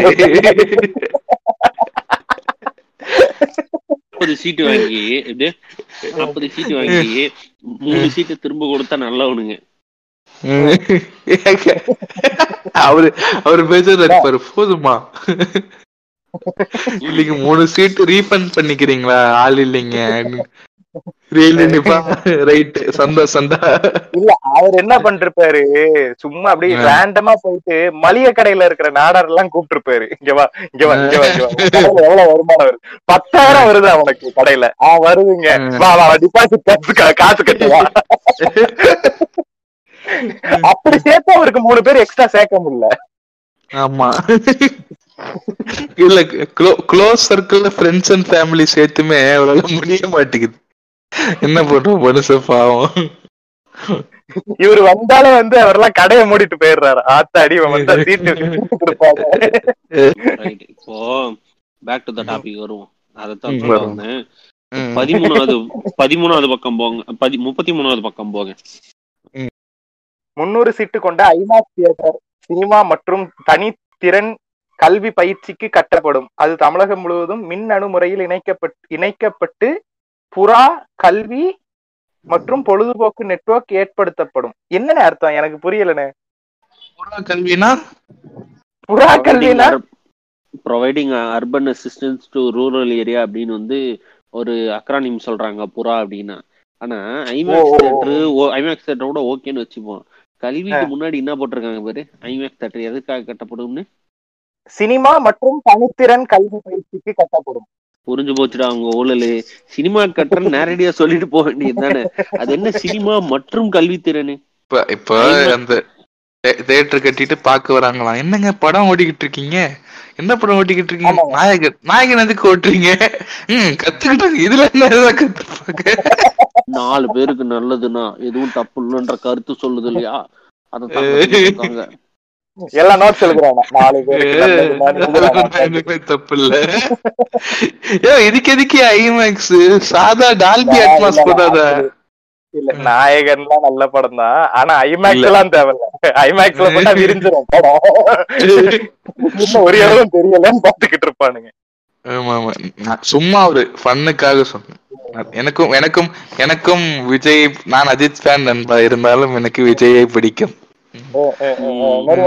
பேஜ் நம்பர் முப்பத்தி ஒன்பது போங்க. அண்ணன் மட்டும் தான் தெளிவா இருக்காரு, எதுக்கு வந்தாரோ அத கரெக்டா பண்றாரு. சண்டக்கார மாட்ட மாதிரி உட்கார்ந்திருக்கோம் மூணு பேரும். பிராலி எல்லாம் செத்துட்டான். பேஜ் நம்பர் முப்பத்தி ஒன்பது லாஸ்ட் லாஸ்ட் பாயிண்ட்க்கு முன்னாடி ஒரு பாயிண்ட் இருக்கு, அந்த பாயிண்ட் படி. நட்பண்புகள் என்பது வெறும் கற்றல் மூலம் வருவதில்லை, நாம் அதை வாழ்வில் கடைபிடிப்பதன் மூலம் வருங்கால சந்ததிகளால் உணர்ந்து கடைபிடிக்க வைக்கும், அதை நடைமுறையாக்கும். வருங்கால சந்ததிகள் உணர்ந்து, அதத்தான் சந்ததிகளால் எழுதியிருக்காங்க, வருங்கால சந்ததிகள் உணர்ந்து கடைபிடிக்க வைக்கும், அதை நடைமுறையாக்குவோம். உம் அது என்ன நற்பண்பு, அது என்ன, அது எல்லா ஸ்கூல்லயும் கத்து கொடுப்பாங்க. இவங்களா அதான் இவனுக்கு உருட்டுறதே திருப்பி திருப்பி வேற வேற மாவா உருட்டிக்கிட்டு இருக்கானுங்க. அதுக்குதான் என்ன தெரியுமான, காலையில எந்திரிச்சோடனே சூரிய நமஸ்காரம் பண்ணிட்டு சந்தியாவதனம் பண்றது இல்லையா. ஆசிரியர்கள் இருக்கானுங்கல்ல, அவனுங்க காலில போய் விழுறது, அவனுங்க டீச்சர்ஸ் ஏன்னா வந்து அவனுங்க காலை கலந்து தண்ணி தண்ணிய வந்து குடிக்கிறதுன்ற மாதிரி உருட்டெல்லாம் உருட்டுவானுங்க. டீச்சர்ஸ் டேக்கு அதை மட்டும் தான் பண்ணுமா, இன்பராஜ் மாதிரி கதவை சாத்திட்டாருன்னா என்ன பண்ணுவீங்க?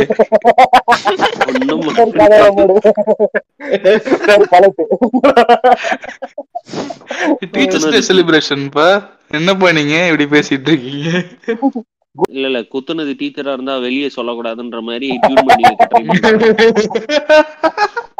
அதான குருக்கு காட்டுற பக்தின மரியாதைன. கதவு மூடிட்டு எல்லாரும் எல்லா வாயிலையும் வெள்ளை வெள்ளையா இருக்கு, என்ன ஒரே வெள்ளையா இருக்கு. ரசாதம் அருமை, சபாஷ் மாப்பிள்ள சபாஷ் அப்படின்ற பிரின்சிபல். மையத்துக்கே வந்து ரெண்டு மணி நேரம் செலவழிச்சிட்டோம்னு நினைக்கிறேன் நானு. ரைட், நம்ம அடுத்து வந்து நம்ம யாருக்கு போலாம்னா, மாங்கா பைஸ்ட போலாமா? ஆ மாங்கா பைஸ் போலானே. ஃபேவரட் ஃபேவரட்லி பாஸ் விஷால் மாதிரி ஐட்ட. ஏடி ஏடி ஏடி நூத்தி முப்பத்தி அஞ்சு னே என்ன எழுதி வச்சிருக்கீங்க? நூத்தி முப்பத்தி அஞ்சு பக்கத்துக்கு இருக்கிறது கூட்டணி வேற. இவனுங்க போன போன எலெக்ஷன்ல இருந்து கூட்டணி தான் இருக்காங்க. இவங்களுக்கு எதுக்கு அறிக்கை? பாரு ஏழாவது பக்கத்திலேயே போட்டிருக்காங்க பாரு, தொடர்ந்து மதிமுக ஆட்சி, துணை நிற்கும் பாட்டாளி மக்கள் கட்சி. அடிக்கிறானுங்க பாருங்க. பதிமூணாவது பேஜ் போங்கயா, பதிமூணாவது பேஜ். அதுல பாரு, சமூக ஜனநாயக கொள்கையை பாட்டாளி மக்கள் கட்சி பின்பற்றுகிறது. சோசியல் டெமோக்ரஸியா? ஒண்ணும் இல்ல ஒண்ணும் இல்ல ஒண்ணும் இல்ல உன் பிள்ளைய வந்து தலித் பொண்ணு கல்யாணம் பண்ணி வை, ஒத்துக்கிறியா? இல்ல இல்ல உன் பொண்ண வேற்று ஜாதியினர் கட்டி வை, ஒத்துக்கிறியா? உடனே நாடக காதல் ப்ரோன்றுவ. அப்புறம் என்ன சமூக ஜனநாயகம் உனக்கு? அடுத்த பக்கம் அடுத்த பக்கம் அடுத்த பக்கத்துல ஸ்பெஷல் என்ன நீங்க இப்படி பேசிட்டு இருக்கீங்க? சுதந்திரம், ஃப்ரீடம், அதுவா? அதுக்கு அடுத்த பாயிண்ட் வா, ஈக்குவாலிட்டி அண்ட் ஜஸ்டிஸ். அரசாங்கம் மூசாபடி மூசாபடி சமமாக, அரசாங்கம் எல்லோரையும் சமமாக நடத்த வேண்டும். I they hate it they hate me there. இனம், மொழி, மதம், சாதி, பாலினம் என எதன் அடிப்படையிலும் மக்களிடையே பாகுபாடு காட்டக்கூடாது. அதே நேரத்தில் சமமாக நடத்துவது என்பது இரண்டு சமமான ஆட்களுக்கு இடையேதான் பொருந்தும். சமமற்றவள் சமமற்றவர்கள் சமமாக நடத்தப்படக்கூடாதா? என்ன ஓபன் எழுதி வச்சிருக்கானுங்க இப்படி? என்ன எப்படி எழுதி வச்சிருக்கீங்க எப்படி?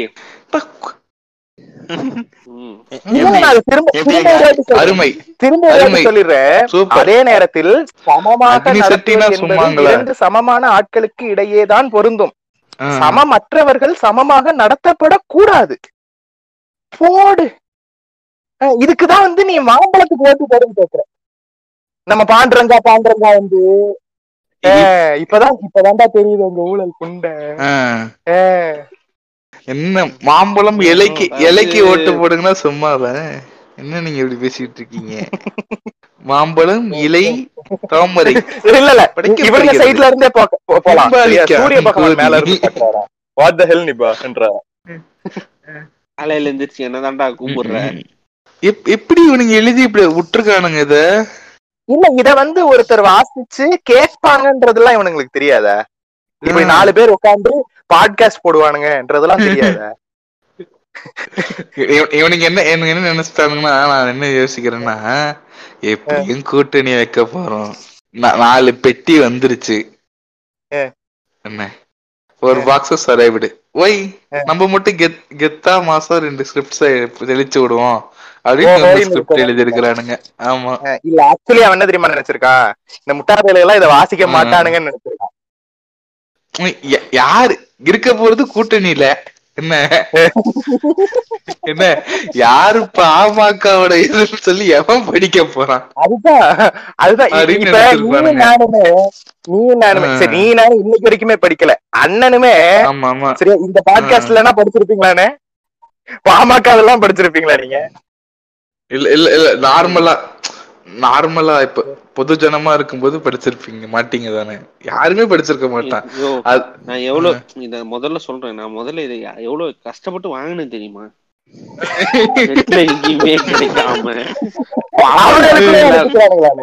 நமக்கு அனுப்பாம பாமக செயலாளர் ஒருத்தனை பிடிச்சு, யோ நீங்க பண்ணீங்களே அந்த தேர்தல் அறிக்கை கொஞ்சம் பிடிஎஃப் கொடுங்க, ரிலீஸ் ரிலீஸ் பண்ணோமா அப்படின்றான் அவரு.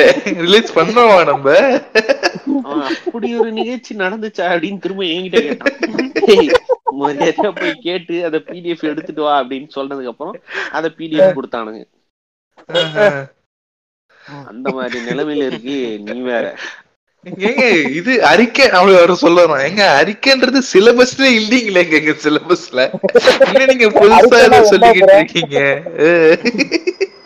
என்னைக்கு கொடுத்துருக்கோம் நாங்க அறிக்கை? சில்லியா பேசாதீங்க நீங்க.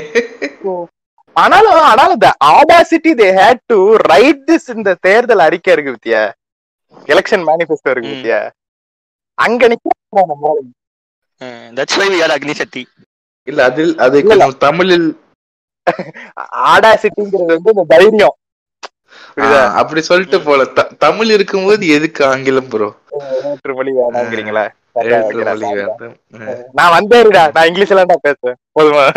எப்படி சந்தோஷம், நல்லா இருந்துச்சு, அருமையான முட்டைகள். அதுல அப்படியே முப்பத்தி எட்டாவது பக்கம் வாங்க, தெளிவா இருக்காரு. நீங்க நீங்க வந்து சைட்ல என்ன வேணா பேசுங்க, அண்ணன் வந்து சும்மில என்ன பண்றாரோ அது வந்து கரெக்டா இங்க பண்றாரு, நீங்க என்ன மாதிரி பேசிக்காங்க.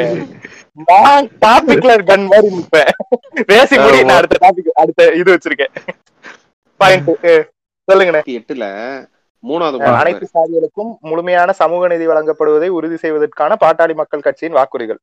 மூணாவது, பிற்படுத்தப்பட்ட வகுப்பில் விஸ்வகர்மாக்கள், யாதவர்கள், முத்தரையர்கள் ஆகியோரின் கல்வி வேலைவாய்ப்பு நிலை மிகவும் மோசமாக உள்ளது. இந்நிலை இந்த நிலையை போக்க மூன்று சமுதாயங்களும் அவர்களின் மக்கள் தொகை அடிப்படையில் உள் ஒதுக்கீடு வழங்கப்படும். விஸ்வகர்மா யாரு தெரியுதா? யோ அண்டர்டேக்கர் ஒரு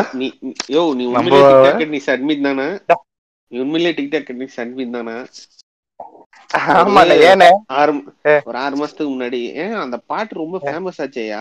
கம்மாலா கம்மாலா தோல் குட்டு போம், கம்மாலா துணிஞ்சு நிப்போம், கம்மாலா. அந்த சாங் எவ்வளவு ஃபேமஸ். எனக்கு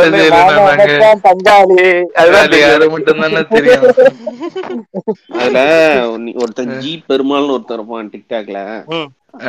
ஐகுலத்தோன் மாமதுரை சீமையில மறிக்கொழுந்து வாசன் வந்து இந்த ஜெய்சிலஸ் கொடிய வந்து காட்டிக்கிட்டு இருந்தான்.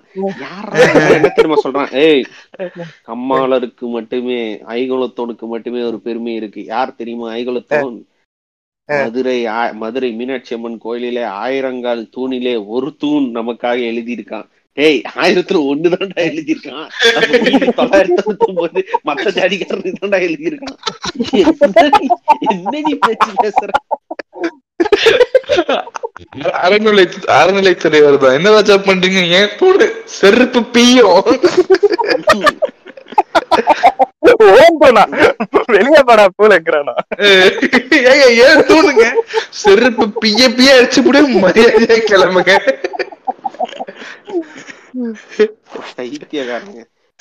ஏழாவது பாயிண்ட் பாரு, அதே பேஜ்ல ஏழாவது பாயிண்ட் பாரு. கூட்டுறவு சங்கங்களின் நகை மதிப்பீட்டாளர் பணி நியமத்தில் விஸ்வகர்மா பொற்கொள்ளர்களுக்கு முன்னுரிமை அளிக்கப்படும். தங்க நகை எடை போடுவாங்கல்ல, அதுக்கு வந்து அந்த சாதியை நிறைவேற்றணும். அதாவது இவர் என்ன சொல்றாங்க, குலக்கல்வி தட்டை குலக்கல்வி குலக்கல்வி தட்டத்தை கொண்டு வரும். மை ஃப்ரெண்ட்ஸ், அருமையா இருக்கு ஸ்கீம்ஸ். அப்படியே ஏழு ஏழு தாண்டினா பத்தாவது பத்தாவது பாயிண்ட் வரும் பாரு. அதே டாபிக், ஆந்திர மாநிலத்தை பின்பற்றி தமிழ்நாட்டில் பிற்படுத்தப்பட்ட மிகவும் பிற்படுத்தப்பட்ட வகுப்பில் உள்ள சமுதாயங்களில் முப்பதாயிரத்திற்கும் கூடுதலாக மக்கள் தொகை கொண்ட அனைத்து சாதிகளுக்கும் தனித்தனியாக நலவாரியங்கள் அமைக்கப்படும். முப்பதாயிரத்திற்கும் குறைவான மக்கள் தொகை கொண்ட சாதிகளை சில குறிப்பிட்ட காரணிகளின் அடிப்படையில் ஒருங்கிணைத்து வாரியங்கள் உருவாக்கப்படும். அந்த வாரியங்களின் தலைவர்களாக அந்தந்த சாதிகளை சேர்ந்தவர்களே நியமிக்கப்படுவார். பின்ன சாதி சாதி இதுக்கு வந்து வேற யாரு வருவாங்க? ஒவ்வொரு சாதிக்குமான நலத்திட்ட உதவிகள், முதியோர் ஓய்வூதியம், கல்வி கட்டணம், தொழில் தொடங்க கடனுதவி, மருத்துவ உதவிகள் ஆகியவை இந்த வாரியங்களின் மூலமாக மட்டுமே வழங்கப்படும். அடுத்த ஐந்து ஆண்டுகளில் இந்த வாரியங்களின் மூலமாக மொத்த மூன்று லட்சம் கோடி ரூபாய் அளவுக்கு நலத்திட்ட உதவிகள் வழங்கப்படும் என பாமக உறுதியளிக்கிறது. நம்ம இருக்கிற வருஷ வருமானமே ரெண்டரை லட்சம் கோடி தாண்டா. இவனுக்கு என்ன அஞ்சு லட்சம் மூணு லட்சம் கோடி இவனுங்களுக்கே செலவு பண்றாங்க. சும்மா எழுதுறது என்ன? எதுக்கு உண்மையான கணக்கெல்லாம் பாக்குறீங்க நீங்க? நாங்க சும்மா எழுதுறோம். நீங்க தான் வலுக்கட்டாயமா பிடிஎஃப் வேணும்னு வாங்குறீங்க. நாங்க தந்தோமா? நாங்க என்ன வேணா எழுதுவோம். எங்களுதுல யாரு படிக்கிறான் இஷ்டத்துக்கு எழுதி வச்சிருக்கணும். எங்களுக்குள்ளே சர்க்குலேட் பண்ணிக்கிட்டோம். வந்தா இப்படி எல்லாம் பண்ணுவோம், அப்படி வந்தா பண்ணிடுவாங்க போலன்னு சொல்லி சர்க்குலேட் பண்ணிட்டு இருக்கோம். இட்ஸ் ஜஸ்ட் அறிக்கை, இட்ஸ் ஜஸ்ட் அறிக்கை, what good possibly go wrong. அப்படியே நாற்பத்தாறாவது பக்கம் வாங்க. ஆண்டுக்கு நான்கு முறை சட்டப்பேரவை கூடுவதும் நூறு நாட்கள் கூட்டத்தொடர் நடப்பதும் உறுதி செய்யப்படும். ஆண்டுகளுக்கு ஆண்டுகளுக்கு நான்கு முறைதான் சட்டப்பேரவை கூடுமா? என்னென்ன சொல்றான்? கூட்டத்தொடர் கூட்டத்தொடர் கூட்டத்தொடர் சொல்றேன். நூறு நாட்கள் கூட்டத்தொடர் நடப்பதும் உறுதி செய்யப்படும். எனக்கு நூறு நாட்கள் கூட்டத்தொடர் எல்லாம் நடக்கட்டும், சரியே. பாராளுமன்ற கூட்டத்தொடரே தொண்ணூறு நாள் நடக்குது. அந்த தொண்ணூறு நாளே நம்ம சின்ன ஐயா போக மாட்டேன்றாரு. இல்ல நூறு நாள் சட்டசபை நடத்தி இவரு எங்கிட்டு போவாரு? இல்ல எவன் போவான்? இல்ல டயர்டா இருக்குங்க யாரு அதுக்கெல்லாம் வந்துகிட்டு. நீங்க பெட்டி பெட்டி மட்டும் கொடுங்க, நாங்க வீட்டுல உட்காந்துக்கிறோம், நீங்களே பேசிங்க. சட்டப்பேரவை நிகழ்ச்சிகள் நேரடி ஒளிபரப்பு செய்யப்படும். இது வந்து எல்லாருமே சொல்லியிருக்காங்க, டிஎம்கேவுமே சொல்லியிருக்கு இத. அதாவது அசம்பிளியை வந்து இத சொல்லாத ஒரு கட்சி இருக்கு, அது எந்த ஏடிஎம்கேவா இருக்கும்? ஏடிஎம்கே. இதுல என்ன கேள்வி? அவனுக்குதான் வேற கோணத்துல ஓம்புவானுங்க. பிஜேபியும் சொல்லலனே. எல்லாம் ஒண்ணுதானோ? பிஜேபி சொல்லதான், பிஜேபி எல்லாம் அறிக்கை இருக்குன்றது அண்ணனுக்கு தெரிஞ்சுதான் தெரியும் எனக்கு. பிஜேபி பாமக எல்லாம் அறிக்கை இருக்கு. பிஜேபி எல்லாம் வந்து எப்படியும் வரப்போறதில்லை, இவனுக்கு எதுக்கு அறிக்கை? அதான் அவனும் மினிமலிஸ்டிக்கா முப்பத்தி ரெண்டு பக்கம் போதுங்க, எழுத வேணாங்க, எதுக்குங்க தேவையில்லாம நம்ம எதையாவது எழுதுவோம், அதை இவனுங்க தூக்கி பிடிச்சா அதை வச்சு என்னமாவது நம்மள செஞ்சிருவானுங்க. பெட்டர் நம்ம கொடுக்காம இருக்காது. ஆமா, எழுந்தது யாருன்னா எழுந்ததோட கேப்டனே வந்து எச் ராஜா தான். எச் ராஜாவும் பத்து பேர் கொண்ட குழுவும் என்ன வேணும் முடிஞ்சு அப்படியே அதுக்கு போயிருவானே. நம்ம தாமரை அப்படியே தாமரை பக்கம் தாமரை பக்கம் போவோம். இது தங்கச்சிக்கு பர்த்டே வருது, நான் முன்னப்பின்னே ட்ரெஸ் எடுத்தது இல்ல, உங்ககிட்ட ஏதாவது ட்ரெஸ் சஜஷன் ஏதாவது தெரியுமா உங்களுக்கு? நீ என்ன தெரிஞ்சுதான் கேக்குறியா தெரியாம கேக்குறியா? நானே ஆன்லைன் பட்டிக் தானே வச்சிருக்கேன். ஓ ஆமா, இல்ல இல்ல உங்ககிட்ட என்னெல்லாம் இருக்குன்னு தெரியல, அதனால கேட்டு தெரிஞ்சுக்கலாமே. எங்கள்கிட்ட ரெடிமேட் இருக்கு, அதுக்கப்புறம் கஸ்டமைஸ்டு க்ளோதிங் இருக்கு. நீ வந்து மெஷர்மெண்ட் அனுப்பிட்டேன்னா, துணி செலக்ட் பண்ணிட்டேன்னா உனக்கு பிடிச்ச மாதிரி எப்படி வேணா தைச்சு தரலாம். அம்மாக்கு சேர்த்து எடுக்கலான்னு இருக்கோம். அம்மா அம்மாக்கு தகுந்த மாதிரி டிசைன்ஸ் இருக்குமா? எல்லாருக்கும் எங்கள்கிட்ட டிசைன்ஸ் இருக்கு. நீங்க சொல்ற டிசைன்ல நாங்க தைச்சு தருவோம். நாங்க வந்து டெய்லரிங் தான். இது ஏதாவது ஆஃபர் கீஃபர் ஏதாவது இருக்கா? ஆ இருக்கே. நீ எந்த ட்ரெஸ் வாங்கினாலும் உன்னோட ட்ரெஸ் மெட்டீரியல்லயே டபுள் சைடட் மாஸ்க் தரோம் நாங்க ஃப்ரீயா. கடை பேஜ் வெப்சைட் ஏதாவது சொன்னீங்கன்னா, நம்பர் கிம்பர் கொடுத்தீங்கன்னா நல்லா இருக்கும். நாங்க ஆன்லைன்ல தான் பண்றோம், ஸோ அட்ரஸ்லாம் கிடையாது. இன்ஸ்டாகிராம்ல the envy fashion store search பண்ணீங்கன்னா உங்களுக்கு கிடைக்கும். திரும்ப சொல்றேன், the envy fashion store. T H E underscore E N V Y underscore F A S H I O N underscore S T O R E. ஓ ஓகேண்ணே, வாங்கிக்கிறேன். அப்போ டிஎம் பண்ணி தாமரை மலரட்டும் மலர போகுது. ஜாலியானவனுங்க இது. முப்பத்தி ரெண்டே பக்கம் ஜாலியானு முப்பத்தி ரெண்டே பக்கம் பாத்தியா? முதல் பக்கத்துல பாருங்க மோதிய அந்த கர்மத்தெல்லாம் விடுங்க. அந்த அஞ்சாவது பக்கம் அஞ்சாவது பக்கம் தொலைநோக்கு பத்திரம் தயாரிப்பு நம்பரே போட மாட்டாங்க. தொலைநோக்கு பத்திரம் தயாரிப்பு குழுன்னு ஒண்ணு இருக்குமே, அல்ல அண்ணாமலை பக்கத்துல வந்து ஐபிஎஸ் ட்ரேட்மார்க் போட்டாங்க.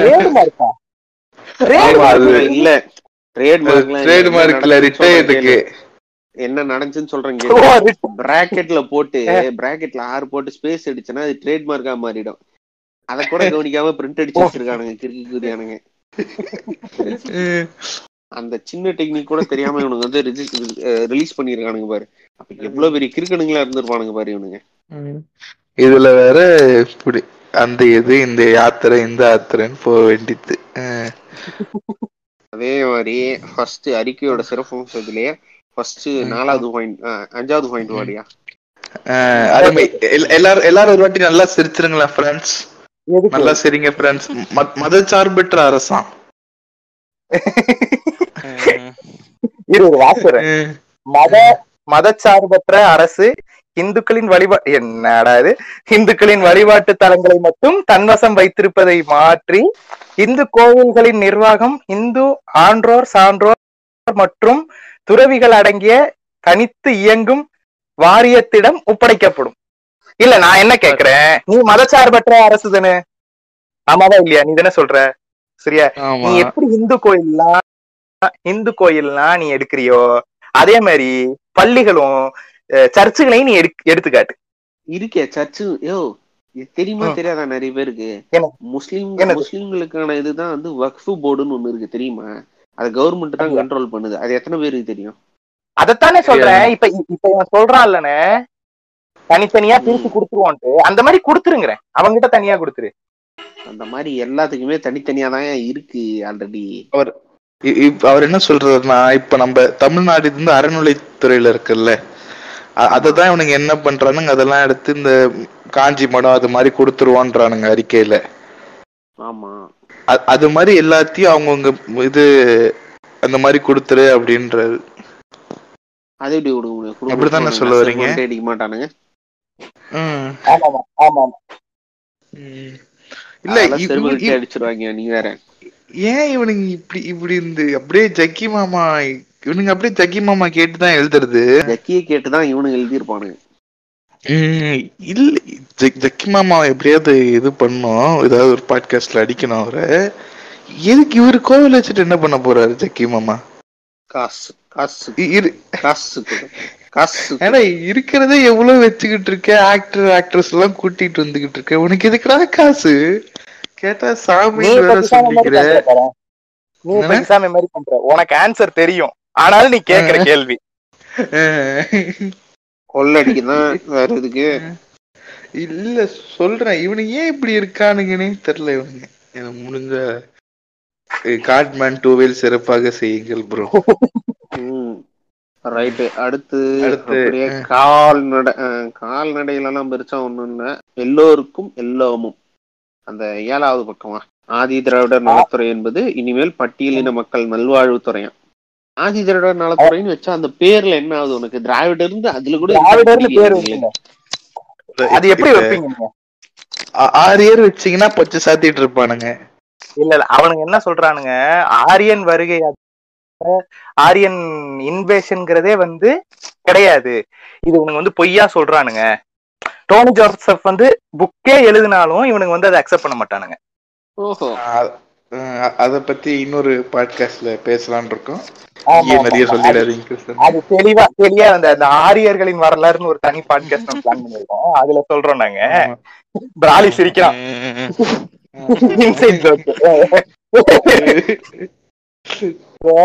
இவனுங்களுக்கு அதுதான் அக்செப்ட் பண்ணிக்க முடியாது. திராவிடர் தான் வந்து ஆதி குடிங்கிறத இவனுக்கு இது பண்ண முடியாது. அடுத்து பாரு, அஞ்சாவது பாயிண்ட் பாரு, அப்படியே கீழே தள்ளு. நெக்ஸ்ட் பேஜ்ல தொழிலாளர் நலன்னு ஒரு ஆப்ஷன் இருக்கும் பாரு. வெளி மாநிலங்களிலிருந்து அதிக பணிபுரியும் தொழிலாளர்களுக்கு தேவையான குடியிருப்பு வசதிகள் செய்து தரப்படும்.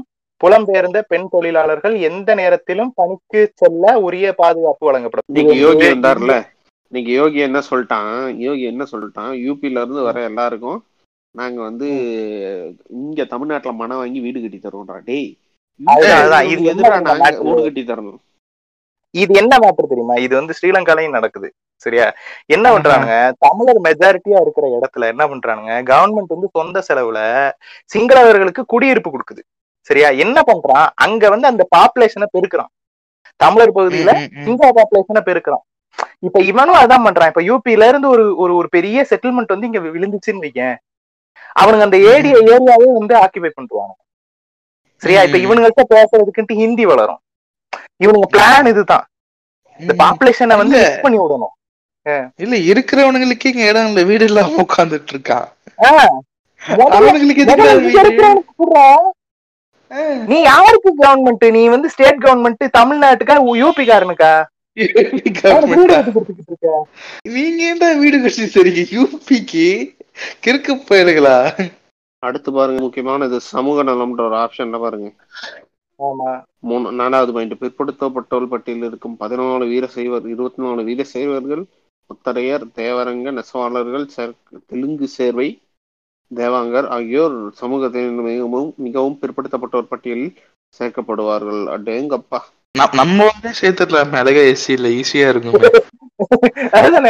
அதாவது தமிழ்நாட்டுல இருக்க கோட்டா வைஸ் பிசிக்கு முப்பது பர்சன்ட், எம்பிசிக்கு பர்சன்ட், திமுக பதினேழு திமுக பதினேழு பதினெட்டு பர்சன்ட், எஸ்டிக்கு ரெண்டு இல்ல பதினேழு ரெண்டு இல்ல இல்ல பதினெட்டு சாரி ரெண்டு பதினேழு ரெண்டு ரெண்டே ரெண்டு ரெண்டே ரெண்டு பர்சன்டேஜ் தான். எஸ்டிஸ் வந்து ரொம்ப ரொம்ப கம்மி, ரொம்ப ரொம்ப ரேர். அதனால வந்து அவங்கள வந்து இப்படி சொல்ல மாட்டாங்க. நீங்க வந்து அதையும் குடுக்க வேணாம்னு பாக்குறானுங்க பாருங்க. மொத்த சீட்ல ரெண்டு பர்சன்ட் தான் அவனுக்கு போகுது மொத்தமாவே. சரியா? இவனுக்கு வந்து எஸ்டிக்கு வந்து பதினேழு போகுது. இவனுக்கு ரெண்டு பேரும் சேர்த்தே வந்து பத்தொன்பது தான் போகுது நூறு பர்சன்ட்ல. ஆனா இவனுங்களுக்கு அது பொறுக்குது இல்ல.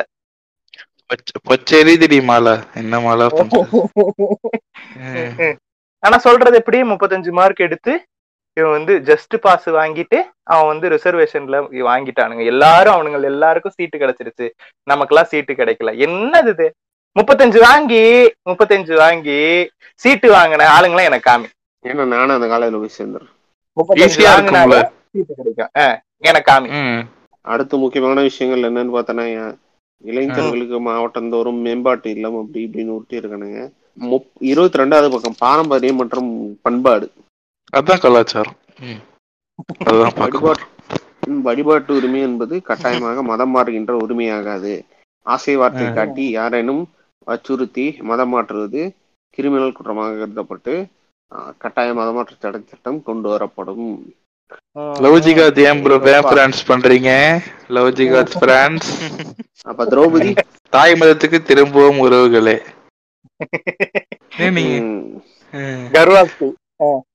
அப்படியே முப்பத்தி நாலாவது பக்கம் வாங்க, இளைஞர் தமிழர்கள்னு ஒரு ஆப்ஷன் இருக்கும், அதுல படிங்க. என்ன பொசுக்குன்னு முடிச்சிட்டீங்க?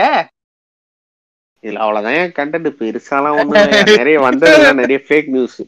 எங்க முப்பத்தி நாலா அவ்வளவு பக்கம்? இலங்கை தமிழர்கள். தமிழகத்தில் அகதிகள் முகாமில் வாழ்ந்து கொண்டிருக்கும் தமிழ் மக்களுக்கு இந்திய குடியுரிமை வழங்க பரிந்துரை செய்யப்படும். இது இது ஒரு நிமிஷம், யாருக்கு பரிந்துரை செய்யப்பட? நீ தானே சென்ட்ரல் கவர்மெண்ட்.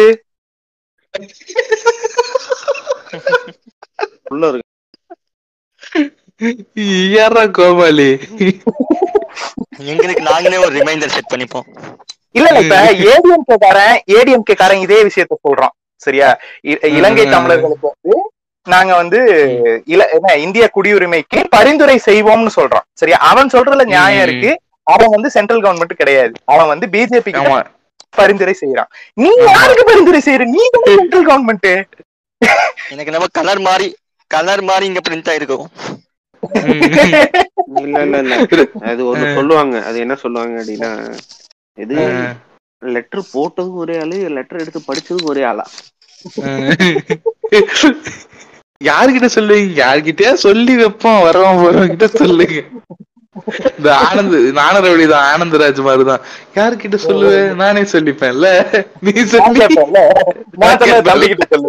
ஐயோ, இவனெல்லாம் பார்த்து எப்படா பயந்தோம் நம்ம. அப்படிதான் இப்படி உருட்டுறானுங்க. பசு பாதுகாப்பு தடை சட்டத்தை ஊரே அடிச்சிருச்சு, நம்ம அதை அடிக்க வேணாம். அடுத்து ஒரு சமையான கட்சி மாட்டி இருக்கு, போலாமா? என்ன கட்சியா இருக்கும்னு நினைக்கிறீங்க? நாம் தமிழர் விடல. இல்ல இல்ல, இதுதான் வரலையா? இருங்க இருங்க, நம்ம கூறுகட்ட குக்கரு டிடிவி தி பாய்ஸ்.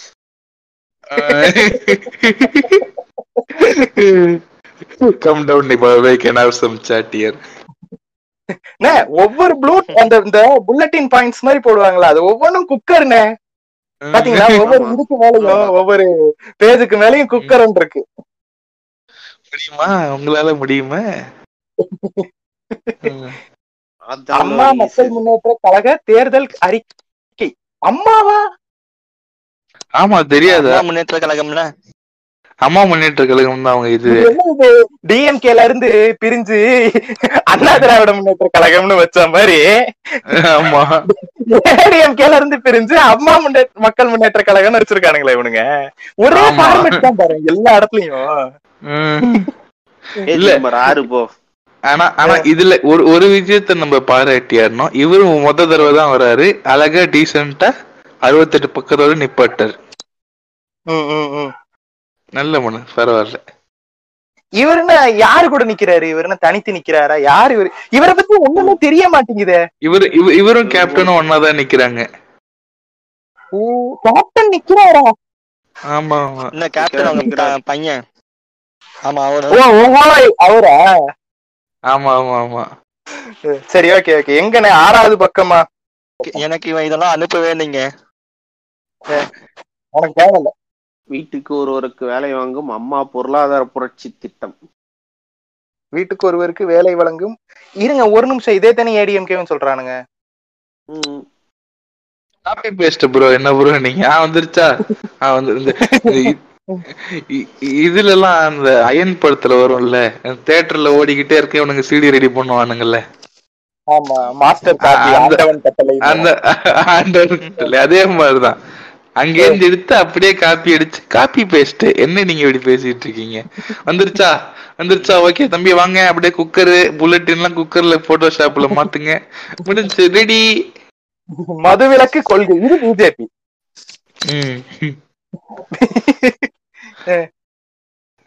என்ன எல்லாத்தையும் காப்பி அடிச்சு வச்சிருக்கானுங்க. இவனுக்குன்னு சுயமா எதுவுமே எழுத மாட்டேன் எழுதல போலியே. இவனுங்க என்ன சொல்லியிருக்கானுங்கன்னு பாப்போம். அரசின் நேரடி பார்வையில் கிராமப்புறங்களிலும் பேரூர்களிலும் பல்வேறு வகையான தொழிலங்களை தொழிலகங்களை உருவாக்கி அதன் வழியாக வீட்டுக்கு ஒருவருக்கு வேலை வாய்ப்பு வழங்கப்படும். புரட்சிகரமான இந்த திட்டம் அம்மா பொருளாதார புரட்சி திட்டம் என்ற பெயரில் அழைக்கப்படும். என்னன்னா முழுசா வாசிக்கிறதா பக்கம் பக்கமா எழுதியிருக்கானுங்க. புல்லட் பாயிண்ட்ஸ் கூட போட மாட்டானுங்க, அப்படி பேராகிராஃபா எழுதி வச்சிருக்கானுங்க. அப்படிதான் பாஸ் எழுதுவானுங்க அவனுங்க. அவனுங்களுக்கு வேற என்ன தெரியும்? விலையில்லா திட்டங்கள்ல பாரு எதுவுமே சொல்லல, ஆனா விலையில்லா திட்டங்கள் எப்படி ஏதாவது ஒரு குறிப்பிட்டு சொல்லியிருக்கானா பாரு. இலவசம் என்ற சொல்லை சிலர் கொச்சைப்படுத்தியது கொடுத்திய போது அதனால் பயன்பெறுவோரிடம் நெருடல் ஏற்படக்கூடாது என்பதற்காக விலையில்லா என்ற பதத்தை பயன்படுத்தி திட்டங்களை செயல்படுத்திய மக்கள் மனங்களில் மகாராசியாக குடியிருக்கும் புரட்சி தலைவி அம்மா அவர்களின் அடிச்சுவட்டை இதிலும் அம்மா மக்கள் முன்னேற்ற கழகம் பின்பற்றும்.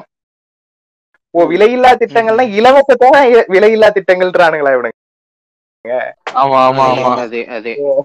இவனுங்க என்ன கொண்டு வரானுங்கன்னே சொல்லல. சரி விலையில்லா திட்டம் நீங்க மாத்துறீங்க, என்ன கேள்வி இது? குக்கரு, வீட்டுக்கு ஒரு குக்கரு, அம்மா குக்கரு, அம்மா குக்கரா இல்ல டிடிவி குக்கரா தெரியல. உள்ள ஒரு ஸ்டிக்கரு, வெள்ள ஒரு ஸ்டிக்கரு.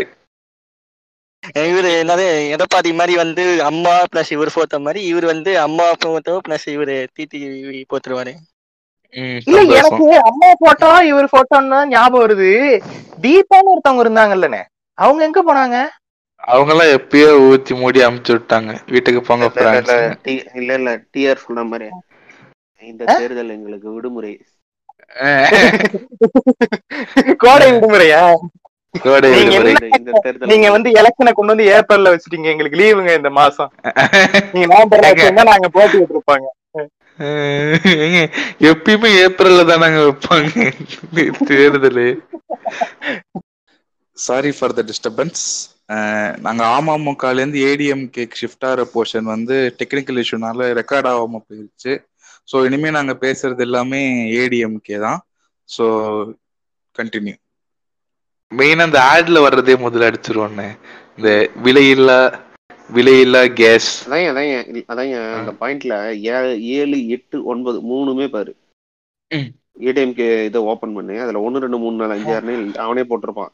அதுல ஏழாவது பாயிண்ட் பாரு, வாழ்வாதார உதவியாக அரிசி அரசு குடும்பதாரர்களுக்கு அரசு இல்ல அரிசி குடும்ப அட்டைதாரர்களுக்கு அரிசிக்குன்னு ஒரு அட்டை இருக்கு, சக்கரை வாங்குறதுக்கு ஒரு அட்டை இருக்கு, மண்ணெண்ண வாங்குறதுக்கு ஒரு அட்டை இருக்கு. தெரியும்ல உங்களுக்கு? ஆஹ் தெரியும் தெரியும் தெரியும் தெரியும். அது அவங்களோட இந்த இது வச்சு என்னது வருடாந்திர இதை வச்சு கணக்கிடுவாங்க, வருமானத்தை வச்சு. பச்சை கலர் பச்சை கலர் இருக்கும், பச்சை கலர் இருந்தா அரிசி வாங்குவாங்க. ஆமா. அப்புறம் நீல கலர் இருக்கும், சக்கரை மட்டும் வாங்குவாங்க. சிலர் வந்து சர்க்கரை கிருஷ்ணாயில் மட்டும் வாங்குவாங்க, அரிசி வாங்க மாட்டாங்க. இல்ல அரிசி குடும்ப அட்டைதாரர்களுக்குன்னு மட்டும் நேக்கா ஒரு ட்ரா நோட் பண்ணியா. இது ஒரு நேக்கான உருட்டு. ஏன் சொல்றேன் அப்படின்னா அரிசி குடும்ப அட்டைதாரர்கள் தான் இப்ப கம்மியாயிட்டே வராங்க. ஏன்னா நிறைய பேருக்கு வந்து ஆஸ் பர் த ரூல் பிரகாரம் வந்து யார் அரிசி வாங்கணும் தெரியுமா? வருமான நிலையில இருந்து கீழே இருந்தாதான். ஆனா அந்த லாஜிக் பிரகாரம் என்ன தெரியுமா அண்டர்டேக்கர், வீட்டுல ஒரு ஃப்ரிட்ஜ் இருந்தா கூட உனக்கு வந்து அரிசி உனக்கு வந்து அரிசி கொடுக்க கூடாது. இதே வீட்டுல ஒரு ஃப்ரிட்ஜ் இருந்தா ஃப்ரெண்ட்ஸ். இன்னொரு வீட்டுல வந்து வருஷத்துக்கு வருஷத்துக்கு நல்லா நோட் பண்ணீங்க, வருஷத்துக்கு ஆறு சிலிண்டருக்கு மேல வாங்கினாலே நீ வந்து வரும் நீ வந்து அதிக சம்பளம் வாங்கணும்ன்றதுனால கொடுக்க கூடாதுன்னு பாருங்க. எனக்கு ஒரு டவுட்னே. ம் சொல்லுங்க. கலைஞர் டிவியோ அம்மா அம்மா அம்மா கிரைண்டரா இருந்தா அது என்ன கணக்குலனே வரும்? இது ஒரு நல்ல கேள்வி. அடுத்த கேள்வியானே. இல்ல இல்ல அதெல்லாம் கணக்குல வந்துரும், அதெல்லாம் கணக்குல வந்துரும்பா. அதெல்லாம் வந்து கணக்குல வந்து போக மாட்டானுங்க. இது கிறுக்கோலியா இருக்கு அனுக்குனுங்க. நீங்களே குடுத்துருவீங்க, நீங்களே கட் பண்ணிக்கிறது. இப்போ இவனுங்க சொல்ற இந்த திட்டத்து பிரகாரம் யாருமே கிட்டத்தட்ட வரமாட்டானுங்க. ஆமா, யாருமே இல்லாத டீ கடைக்கு யாருக்கு யார் டீ ஆத்துறீங்க? இல்ல ஒன்னா இப்ப இப்ப எல்லா இடத்துலயும் ஓரளவுக்கு குடிசை வீடுலாம் நான் அவ்வளவு பாக்குறது இல்ல சென்னையில. ஒரே ஒரு இடத்து ரெண்டு மூணு இடத்துல குடிசை வீடு பார்த்திருக்கேன். அதுவும் அந்த இது அந்த வேலை செய்வாங்கல்ல, வீடு வேலை செய்வாங்க. வாய விடாத, அப்புறம் பிரிவிலேஜ் தான் பேசுறேன்னுருவாங்க. ஏங்க இதுல என்னங்க பிரிவிலேஜ் தான் பேசுறேன், நான் பாக்குறதானங்க பேச முடியும். இல்ல நிறைய இடத்துல இருக்கு, அது மேபி நீ எனக்கு டிராவலர் இருக்க மாட்டேன்.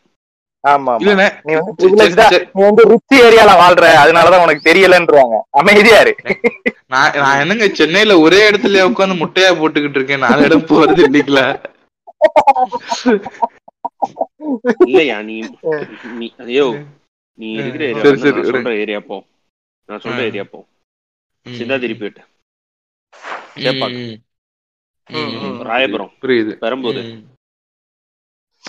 அந்த பக்கம் சரியா? அடுத்து பாரு, அடுத்துதான் ஹைலைட். விவசாயிகளின் உற்பத்தியை பெருக்கவும் அதன் விவசாயிகளை ஊக்குவிக்கும் வகையில் அவர்களுக்கு ஆண்டுக்கு ஏழாயிரத்தி எண்ணூறு உழவு மானியம். எப்படி இவ்வளவு தரப்போறானுங்க? அதுல இருக்க சூச்சமா சொல்றேன் கேளு. ஆல்ரெடி சென்ட்ரல் கவர்மெண்ட் ஆறாயிரம் ரூபாய் தருது ஒரு ஒரு உழவருக்கும் வருஷ வருஷம். இவன் மேல ஒரு ஆயிரத்தி ஐநூறு ரூபா மட்டும் தான் கொடுக்க போறான். நான் ஏழாயிரத்தி ஐநூறு கொடுத்துட்டேன் அப்படின்னு போறானு. இல்ல இவனுங்க ஆறு சிலிண்டர் குடுக்கறானுங்கல்ல, அதுலயே இவனுங்களோட முக்காவாசி சொத்து அழிஞ்சிரும். சிலிண்டர் வேலை அப்படி இருக்கு. ஆமா இருக்கணுங்க. அடுத்து பாரு அரிசி, அடுத்து பாரு அனைத்து அரிசி குடும்ப அட்டைதாரர்களுக்கும் விலையில்லா சூரிய சக்தி சமையல் அடுப்பு. சமையல் அடுப்பு இவனுங்க யோசிச்சிருப்பாங்க. சூரிய சக்தி, சூரியன்ற வார்த்தையை யூஸ் பண்ணாம நான் என்ன பண்ணலாம்னு யோசிச்சிருப்பானுங்க ஒரு அரை மணி நேரம்.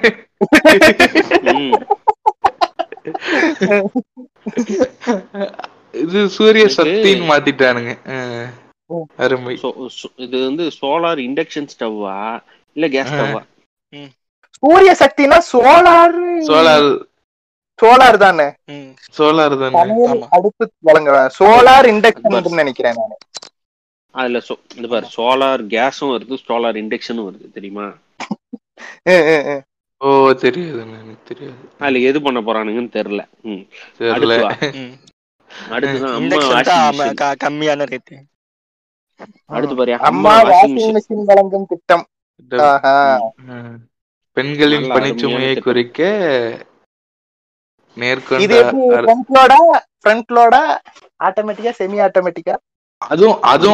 மட்டும்தான்.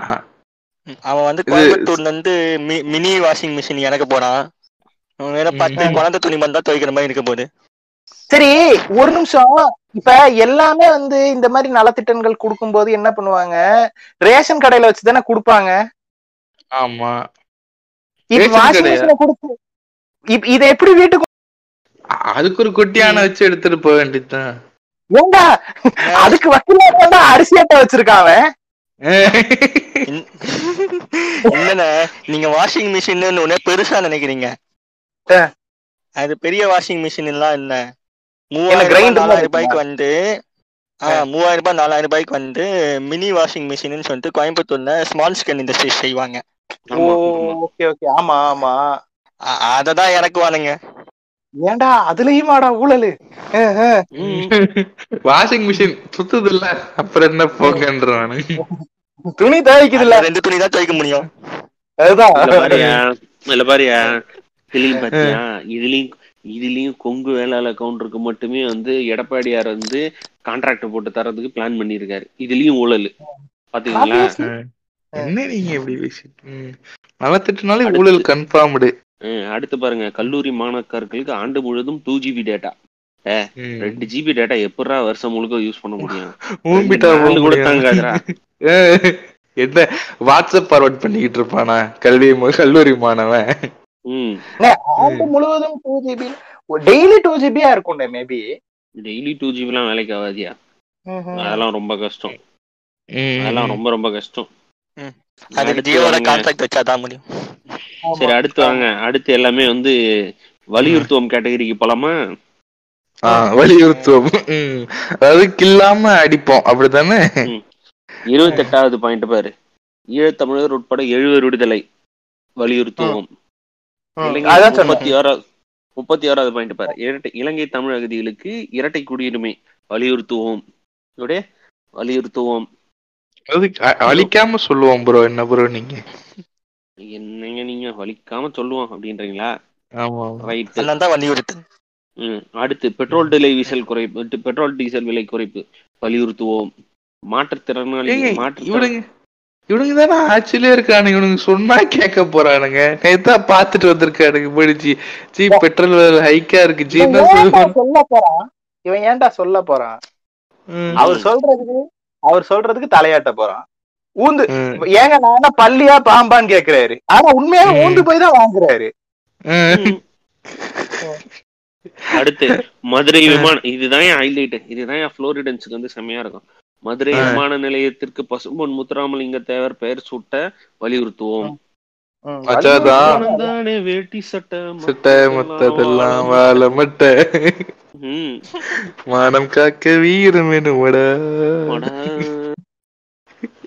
அருமை. இது போதுமே, இது போதுமே புளோரிடன்ஸுக்கு. மச்சான் ஏர்போர்ட் அந்த கண்ணாடி மாதிரி வரும்ல, அதுக்குள்ளே பேங்க் பண்ணுவானுங்க இவனுங்க.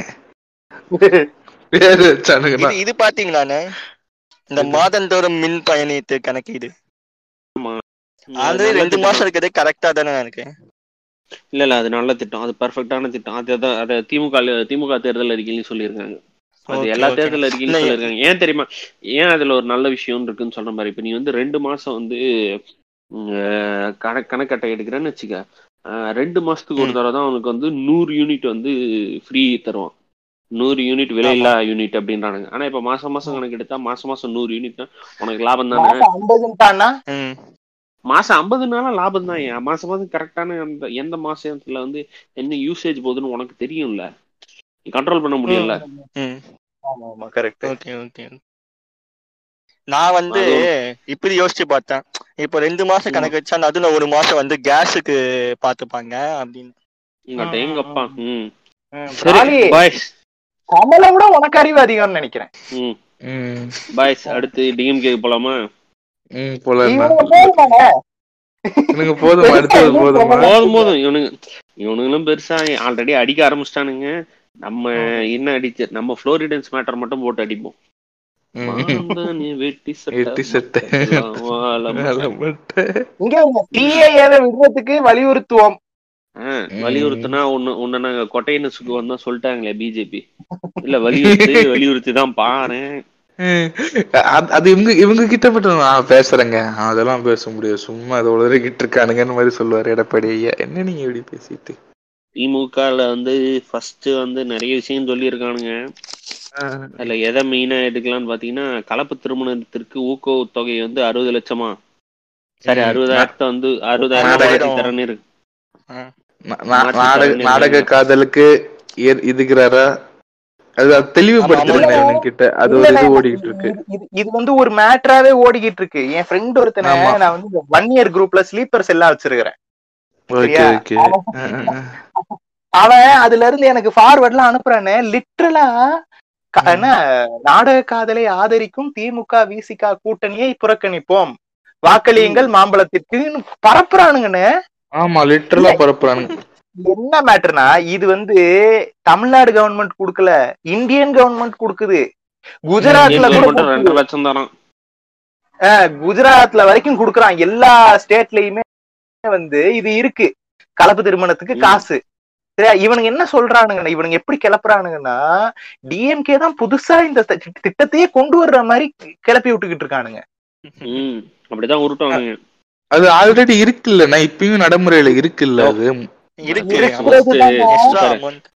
அந்த திருமணம் அந்த அந்த சட்டம் ஆயிரத்தி தொள்ளாயிரத்தி அறுபத்தி ஏழுல இருந்து இருக்கு. அண்ணா ஃபர்ஸ்ட் ஃபர்ஸ்ட் பதவியேற்றாரு இல்லையா, அப்ப வந்து இருக்கு கலப்பு திருமணத்துக்கான உதவித்தொகை. என்ன மேட்டர்னா, இவனுங்களுக்கு கலப்பு திருமணம் பண்ணாதானே தெரியும் காசு கிடைக்கும்ங்கிறது, பண்ணாதான் வெட்டிடுறானுங்களே. முடிஞ்சு அவ்வளவுதான், இறக்கிடுறானுங்க.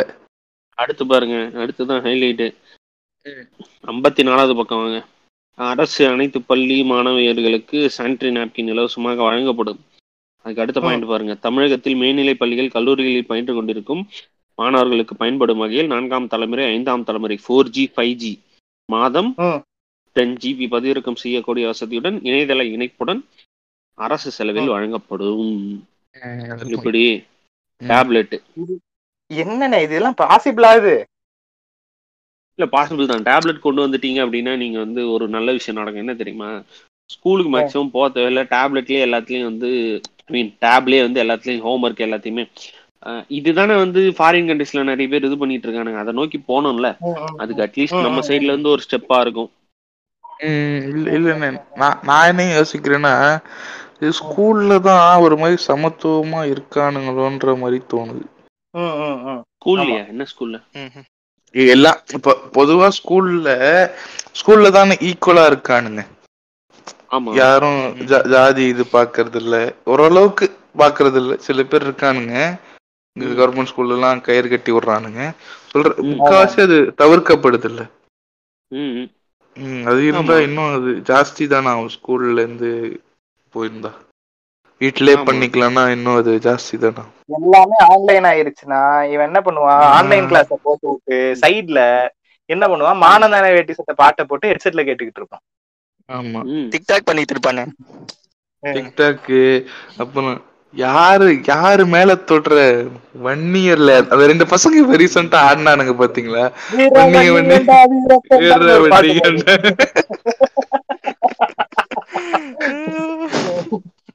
இல்ல இல்ல இந்த இந்த இளவதான் பதுக்கா கேக்குறாங்க.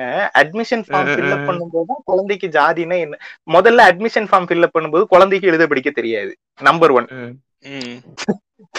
நம்பர் டூ, இந்த இந்த வீர வண்ணியாண்ட இந்த கிருக்குரியானுங்க இருக்கானுங்க பத்தியா, ரெண்டு சின்ன குறியானுங்க, அவனுங்களுக்கு எந்த அட்மிஷன் ஃபார்ம் பார்த்து அவனுக்கு வன்னியர்னு கண்டுபிடிச்சுக்கிட்டானுங்க.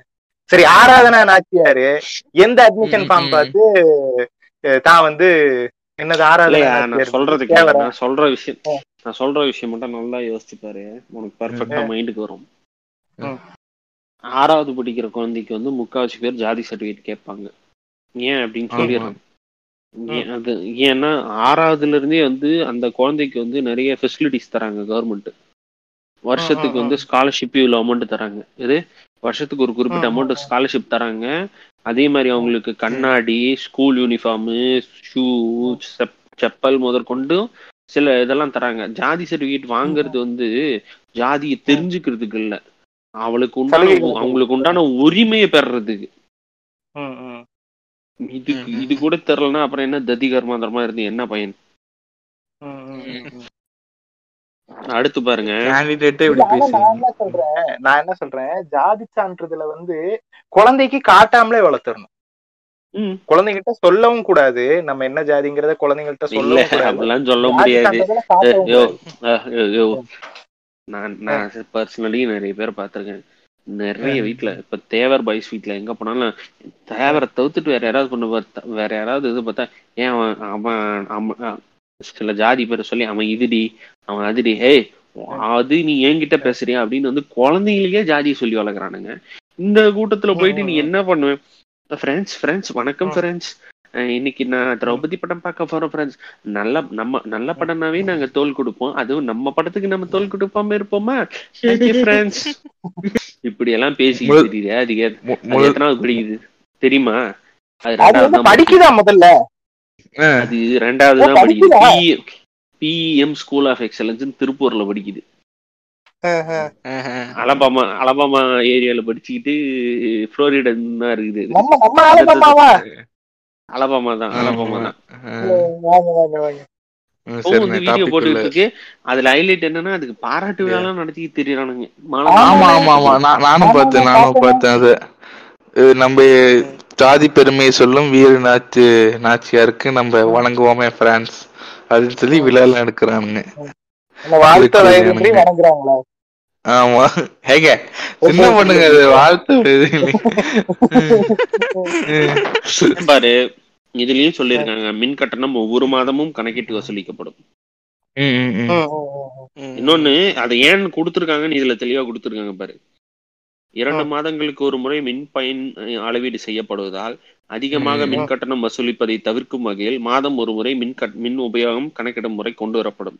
இதனால் இரண்டு மாதங்களுக்கு ஆயிரம் யூனிட்டுகளுக்கு குறைவாக மின்சாரம் பயன்படுத்துவோர் எப்படி ஆயிரம் யூனிட்டுகளுக்கு குறைவாக மின்சாரம் பயன்படுத்துவோர் ஆண்டுக்கு ஆறாயிரம் ரூபாய் வரையில் பயன்பெறுவர். இப்போ ஒரே வீட்டுல ரெண்டு மூணு ஏசி எல்லாம் இருக்கும் இல்லையா, ஆமா ஆமா அவனுக்கு எல்லாம் ஆயிரம் யூனிட் தாண்டி போகும் இல்லையா, ஆறாயிரம் ரூபா வந்துருக்குடா ஏழாயிரம் ரூபா வந்துருக்குடான்னுவாங்கல்ல. ஆமா ஆமா ஆமா அதோட ரேஞ்சே குறையும் உனக்கு. ஆனா இந்த பொதுவா எல்லா இதுலயும் இப்படி பேசுறாங்க, இந்த மாதந்தோறும் ஆயிரம் ரூபா ஆயிரத்தி ஐநூறு ரூபா தரேன்றாங்க. அது பிராக்டிகலி பாசிபிளா? ஆமாண்ணே, அது இந்த எல்லாருமே சொல்றாங்க, அது எல்லாருமே சொல்றாங்க, அது பிராக்டிகலி பாசிபிள் தான். ஏன்னா இப்ப வந்து நம்ம ஆனா அதுக்கான ஒரு நிதி சுமை எப்படி பண்ண போறானுங்கன்றதையும் காட்டணும். இன்னொன்னு அந்த குடுக்குற ஆயிரம் ரூபாய் வந்து திரும்ப நமக்கு டாக்ஸா தான் வரப்போகுது. ஆயிரம் ரூபாய் ஐநூறு ரூபாய் திரும்ப டாக்ஸா தான் வரப்போகுது கவர்மெண்ட்டுக்கு. ப்ராடக்ட் வாங்க போற எக்கனாமி எல்லாம் மேல வரப்போகுது அப்படின்றப்போ திரும்ப டாக்ஸா தான் வரப்போகுது. சோ அது ஒன்றும் சிக்கல் இல்லை, தாராளமா கொடுக்கலாம்.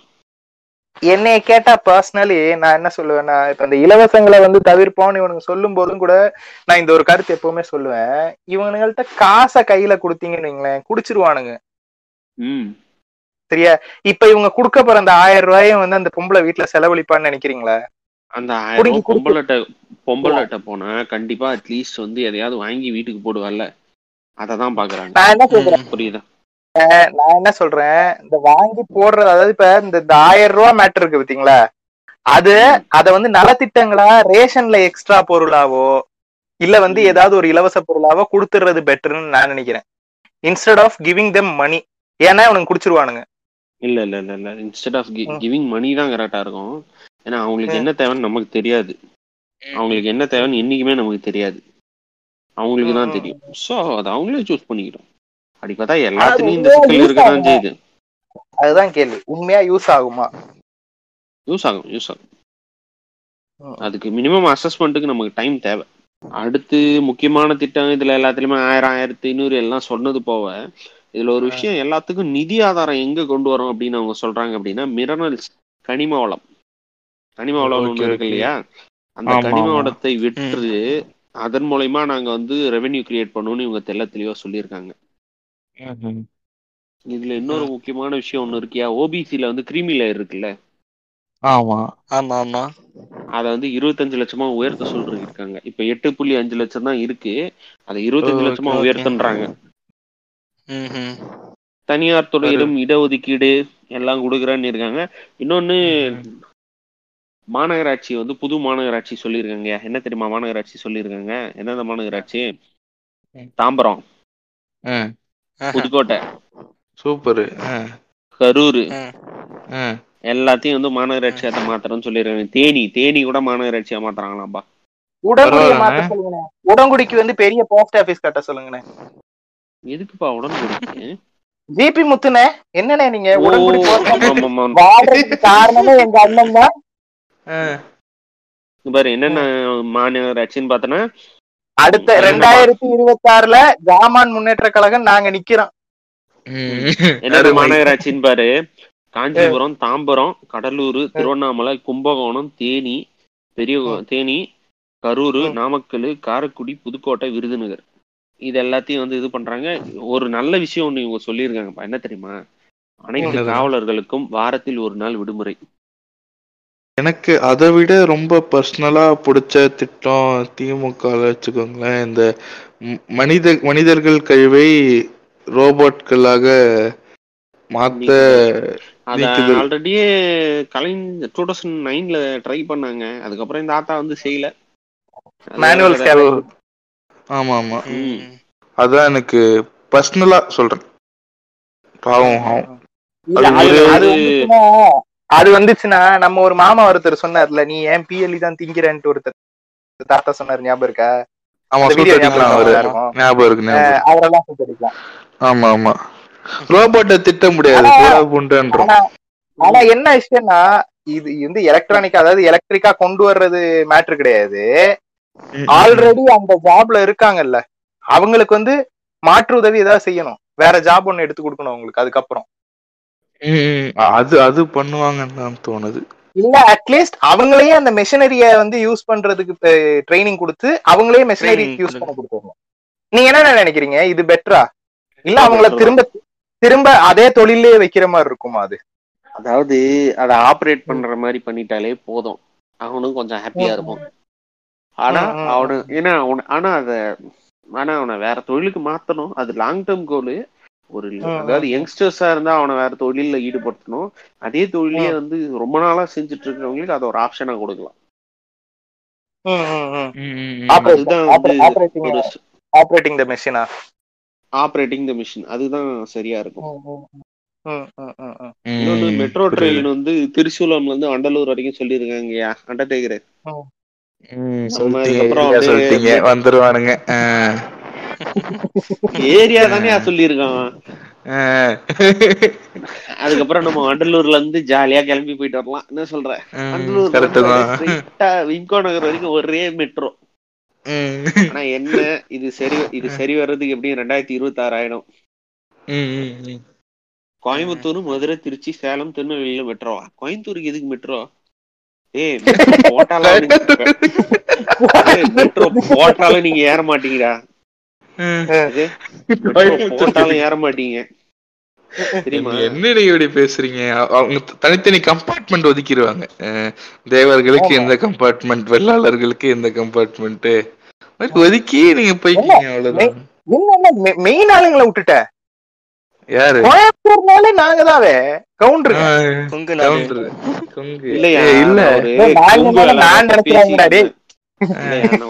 வேளாளர்கிட்ட பேசிட்டு இருந்தேன். எங்க வீட்டுல நாங்கெல்லாம் வந்து மூணு கார் வச்சிருப்போங்க. மூணு கார் வச்சிருந்தாதாங்க மிடில் கிளாஸ் அப்படின்னா எனக்கு ஷாக் ஆயிருச்சு. ஒரு கார் வச்சிருந்தாலே அவன் பணக்காரன்டா. ஆமா, இதுல வந்து மூணு கார் வச்சிருந்தாதான் மிடில் கிளாஸ்ன்றான் ஒருத்தன். வாங்க फ्रेंड्स, வாங்க फ्रेंड्स, நம்ம எல்லாரும் ஏடபிள்யூஎஸ் फ्रेंड्स. நாங்க எல்லாரும் फ्रेंड्स, நீங்க நாங்க எல்லாம் காபி குடிக்கிறதுக்கே வந்து கார் எடுத்துட்டு போவோங்க அப்படின்றான். எங்க ஊட்டி நீங்க ஊட்டி நீங்க இப்ப பாதினாவ அப்பதான் அவங்க ஒரு கணக்கு சொன்னாங்க. நீங்க கோவை போய் டவுன் ஹால் எந்த ரோடு வேணா நீ ஜஸ்ட் ஒரு போட்டோ மட்டும் எடுங்க. டூ வீலர் அதிகமா நிக்குதா ஃபோர் வீலர் அதிகமா நிக்குதான்னு கணக்கு பண்ணி பாத்தீங்கன்னா ஃபோர் வீலர் தான் அதிகமா நிக்குன்றாங்க. கோவைனா கெத்து, கோவைனா கெத்து. பார்த்தா எங்க ஊரு ஆலபாமா எப்படி இருக்கு பத்தியா அண்டர்டேக்கர். கரெக்ட் தான். ஆலபாமா நியூயார்க்கா மாத்திட்டு நியூயார்க்கா ஆலபாமா மாத்திடுவோமா? ஏண்டா அப்படியே இருங்க, நாங்க சென்னையில நிம்மதியா இருக்கிறோம், வந்துடாதீங்கப்பா சாமிங்களா. இல்ல இல்லண்ணே, அந்த இது டைட்டில்ஸ் மட்டும் மாத்திரலாமா சொல்றேன். ஏன்னா இங்க விட அவனுக்கு ரிச்சா இருக்கானுங்க, அவனுக்கா ரிச் இருக்கானுங்க. அதெல்லாம் முடியாது. ஆலபாமாங்கிறது வந்து எங்களோட, அது வந்து எங்களோட ரைட். அது என்ன ரைட்? சந்தோஷம். அழகா பொண்ணு என்ன பண்றதுக்காகவே ஆலபாமான்னு பேர் வாங்கின பரம்பரைடா. அதுதான். எவ்வளவு இன்செஸ்ட் மேரேஜ் இருக்கு. எப்படி நீங்க எப்படி எடுப்பீங்க? நீங்க ஆலபாமான்னு எப்படி நீங்க இன்செஸ்ட் பண்ணுவீங்களா? நாங்க பண்ணுவோம் முடியுமா? அவங்களால பண்ண மாட்டோம். முடியாது முடியாது. கரெக்ட் தான். டேய் டேய் டேய் சர்க்காஸ்டிக்கா பேசுறேன்டா டேய். கடிக்காதீங்கடா எப்பா. இங்க நம்ம அந்த இது ரெக்கார்ட் பண்ணி சீன் ரெக்கார்ட் பண்ணி போடுவானுங்க பாத்தீங்களா ஃப்ரெண்ட்ஸ்? எவ்வளவு முற்போக்கா பேசிட்டு இன்சிஸ்டுக்கு முட்டு கொடுக்கிறாரு கிறிஸ்டபர். இது எவ்வளவு தவறு தெரியுங்களான்னு பேசுவேன். வெளியிலதான் என்னைய வந்து முற்போக்குன்றாங்க. ஒரு கூட்டம் இருக்கு சரியா, அங்க போன என்னைய வந்து அவனுங்க எக்ஸ்ட்ரீம் ஓக் ஆகுறானுங்க சரியா. அதுல வந்து என்னைய வந்து ரொம்ப கேவலமா பாக்குறானுங்க. என்னையா இவ்வளவு கேவலமா பேசு, ஏன்னா இதை விட பெட்டரா எப்படா பேசுறது? நான் பேசுறேன் பாருன்னு சில விஷயம் சொல்றான் பாரு. பைத்தியம் முடிக்கிறது நமக்கு.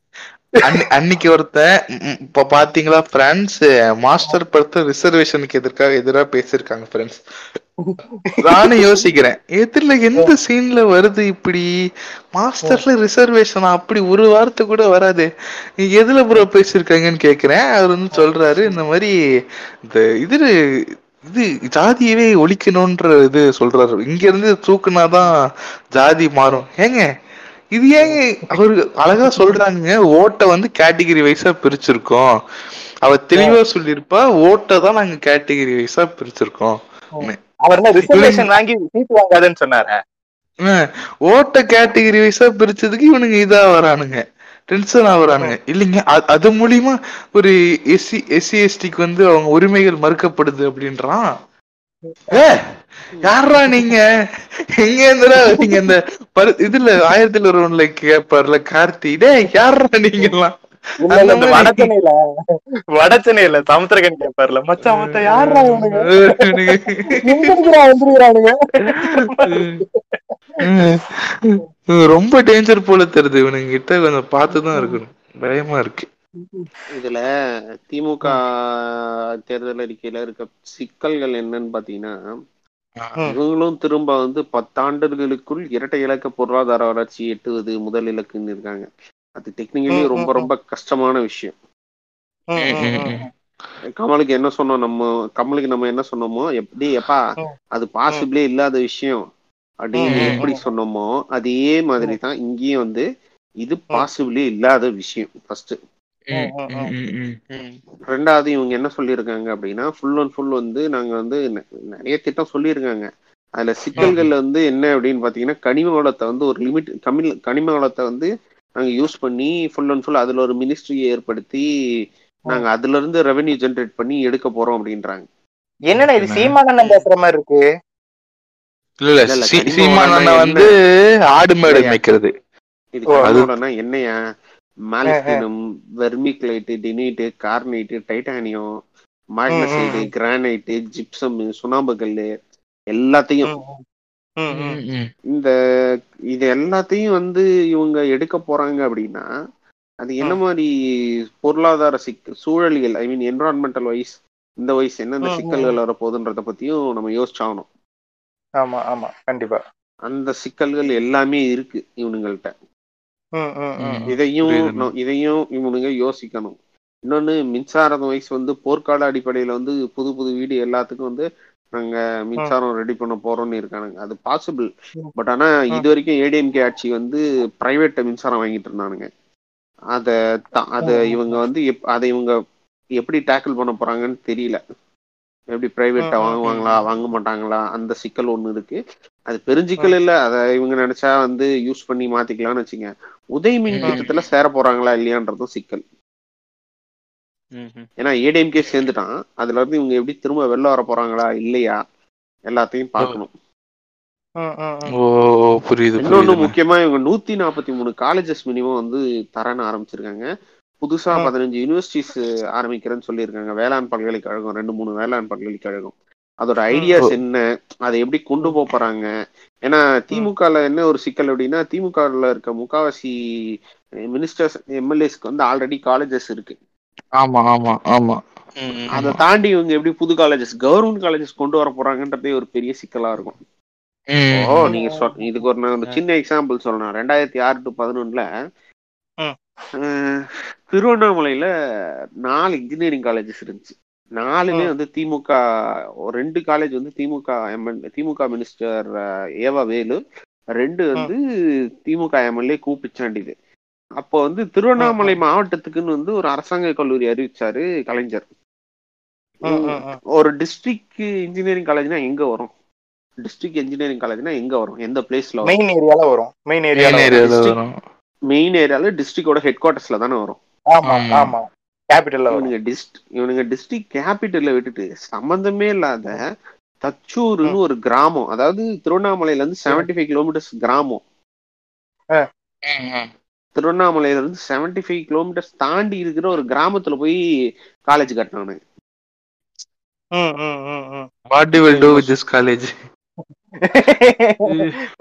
இப்போ இப்ப இவங்க சொல்ற நூத்தி நாப்பத்தி மூணு காலேஜஸ் யூனிவர்சிட்டிஸ் எல்லாம் இந்த மாதிரி ஆயிடுமோ அப்படின்ற ஒரு பயம் நேச்சுரலா வர்றது ஒன்றும் தப்பு இல்லையா?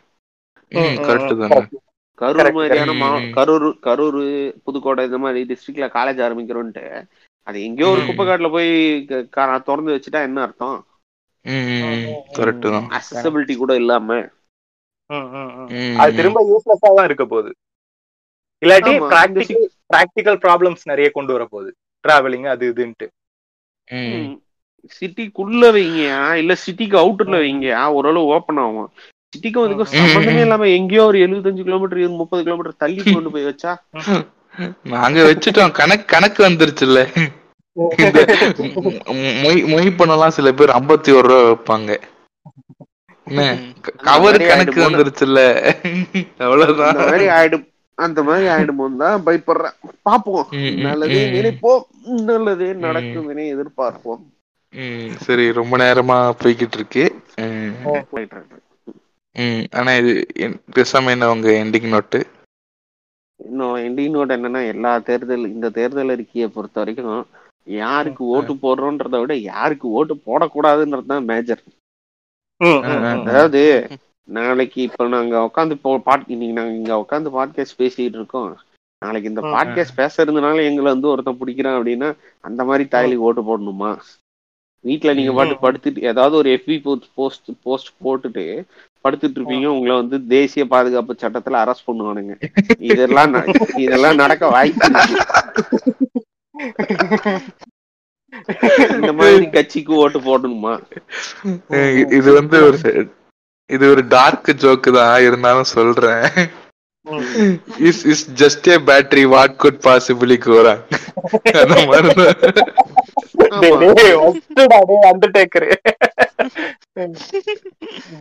அது மாதிரி இஸ் ஜஸ்ட் ஏ எஃபி போஸ்ட், வாட் குட் பாசிபிளி கோரா அப்படின்னு சொல்லி ஆர்எஸ்எஸ் ஓபன் அப்னு உள்ள வரானுங்களா?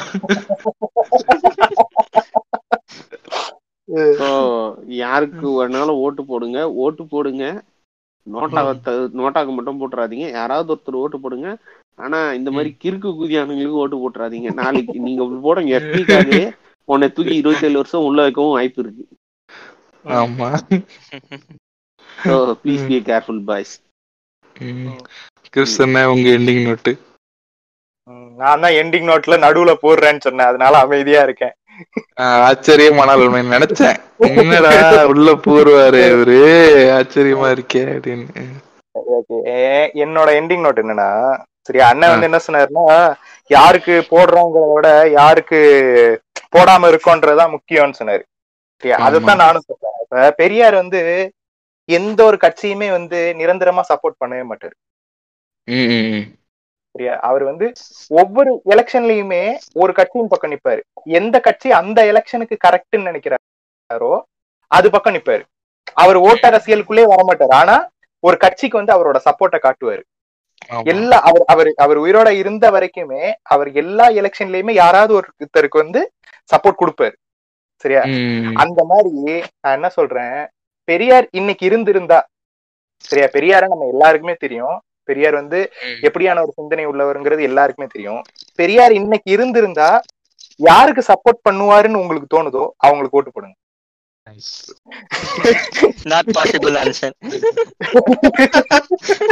இதுக்கு இதுக்கு இதுக்கு நீங்க ஓட்டு போடுங்கன்னு சொல்லிட்டு போயிருக்கலாம். டிஎம்கே டிஎம்கே ஓட்டு போடுங்கன்னு சொல்லிட்டு போயிருக்கலாம்.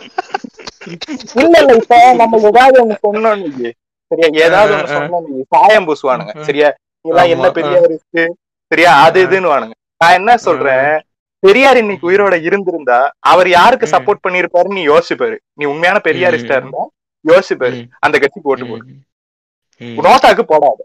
முடிஞ்சு எப்படியாச்சும் பேச விட்டீங்களா? யாரு நாங்க தடுத்துக்கிட்டு இருந்தோம். சரிங்க, நீங்க அப்படியே பேசி கிழிச்சிருவீங்க. ஒழுங்கா பேச, இல்லாட்டி உன் எண்டு நோட்ல நான் பேசுவேன். அதுக்கு நான் ரொம்ப ஃபேமஸான ஆளு. அதான் மோஸ்டா என்ன சொன்னது, இப்ப அண்ணங்க சொன்ன மாதிரி தான் சொன்ன மாதிரி என்ன சொன்னது, நீங்க முடிவு பண்ணி எவங்கிட்ட ஓட்டு போட்டா நம்மளுக்கு வந்து ஓரளவுக்காச்சும் பெனிஃபிட்டும் இருக்கும், நல்லதோ நடக்கும்னு நினைக்கிறீங்களோ போடுங்க. ஆனா ஓட்டு போடுங்கிறேன், ஓட்டு போனா மட்டும் இருக்காதீங்க. அது அதேதான் நானும் சொல்லுவேன். தயவு செய்து சோம்பேறித்தனம் பட்டுட்டு ஒரு ஓட்டு தானே சர்க்கார் விஜய் மாதிரி பேசுறேன் அப்படின்னு நினைச்சுக்கவேனா. ஒவ்வொரு ஓட்டுமே வேல்யூ தான். தயவு செய்து சோம்பேறித்தனமான ஓட்டு. அதே மாதிரி கிறிஸ்தன சொன்னதான் நானும் ஆதரிக்கிறேன். பெரியார் இருந்தா யாருக்கு சப்போர்ட் பண்றவா அவருக்கு போட்டுங்க. சரிங்களா, ஒரேடியா ஒரேடியா ஒரு இது வரப்போகுது, சாயம் போட போறானுங்க. விடுங்க, இவனுங்க போடாமலே இருப்பானுங்க, ஆல்ரெடி போட்டுக்கிட்டு தான் இருக்கானுங்க. ஆமா, லெப்டிசம் பேசினாலே ஏடிஎம்கேன்றானுங்க. இல்ல, இது இது வந்து நீ முடிச்சிட்டியா, அதுக்கப்புறம் நான் பேசினேன். ஆ, முடிச்சிட்டேன், பேசுங்க. இது வந்து இந்த எலெக்ஷனுக்கான நிலைப்பாடு மட்டும்தான். ஆமா, அடுத்த எலெக்ஷன்ல நிலைப்பாடு மாறும். ஆமா, இப்படி என்னால மாறும், மாறுறது தானே நீதி. Thank you friends, இவ்வளவு நேரம் கேட்டதுக்கு எல்லாரும் அண்ணனுக்கு ரொம்ப நன்றி, கிசாமைக்கு அண்ணனுக்கு நன்றி, வந்து இந்த பாட்காஸ்ட் சிறப்பு. டெய்லி ஃபோன் பேசினாலும் இதான் ஃபர்ஸ்ட் டைம் ஒரு கொலாப் பண்றேன் அண்ணன் கூட. நானு ரொம்ப நன்றிண்ணா. நன்றி நன்றி நன்றி எல்லாருக்கும் நன்றியா நன்றியா. ஹாய் ஃப்ரெண்ட்ஸ், நாங்களும் ப்ரமோஷன் பண்ணி சாஃப்ட்வேர் இன்ஜினியரோட அதிகமா காசு சம்பாதிக்கலாம்னு முடிவு பண்றோம் ஃப்ரெண்ட்ஸ். உங்களுக்கு ரேண்டம் டாக்ஸ்ல டிடிகேல வர பாட்காஸ்ட்ல ப்ரொமோஷன் ஏதாவது தேவைப்படுதுன்னா ரேண்டம் டாக்ஸோ இல்லை டிடிகேயோ டிஎம் பண்ணீங்கன்னா நாங்கள் உங்கள் ப்ராடக்ட்கோ எதுக்கோ ப்ரொமோஷன் பண்ணி தருவோம், சீப்பா பண்ணி தருவோம் ஃப்ரெண்ட்ஸ். Thank you friends.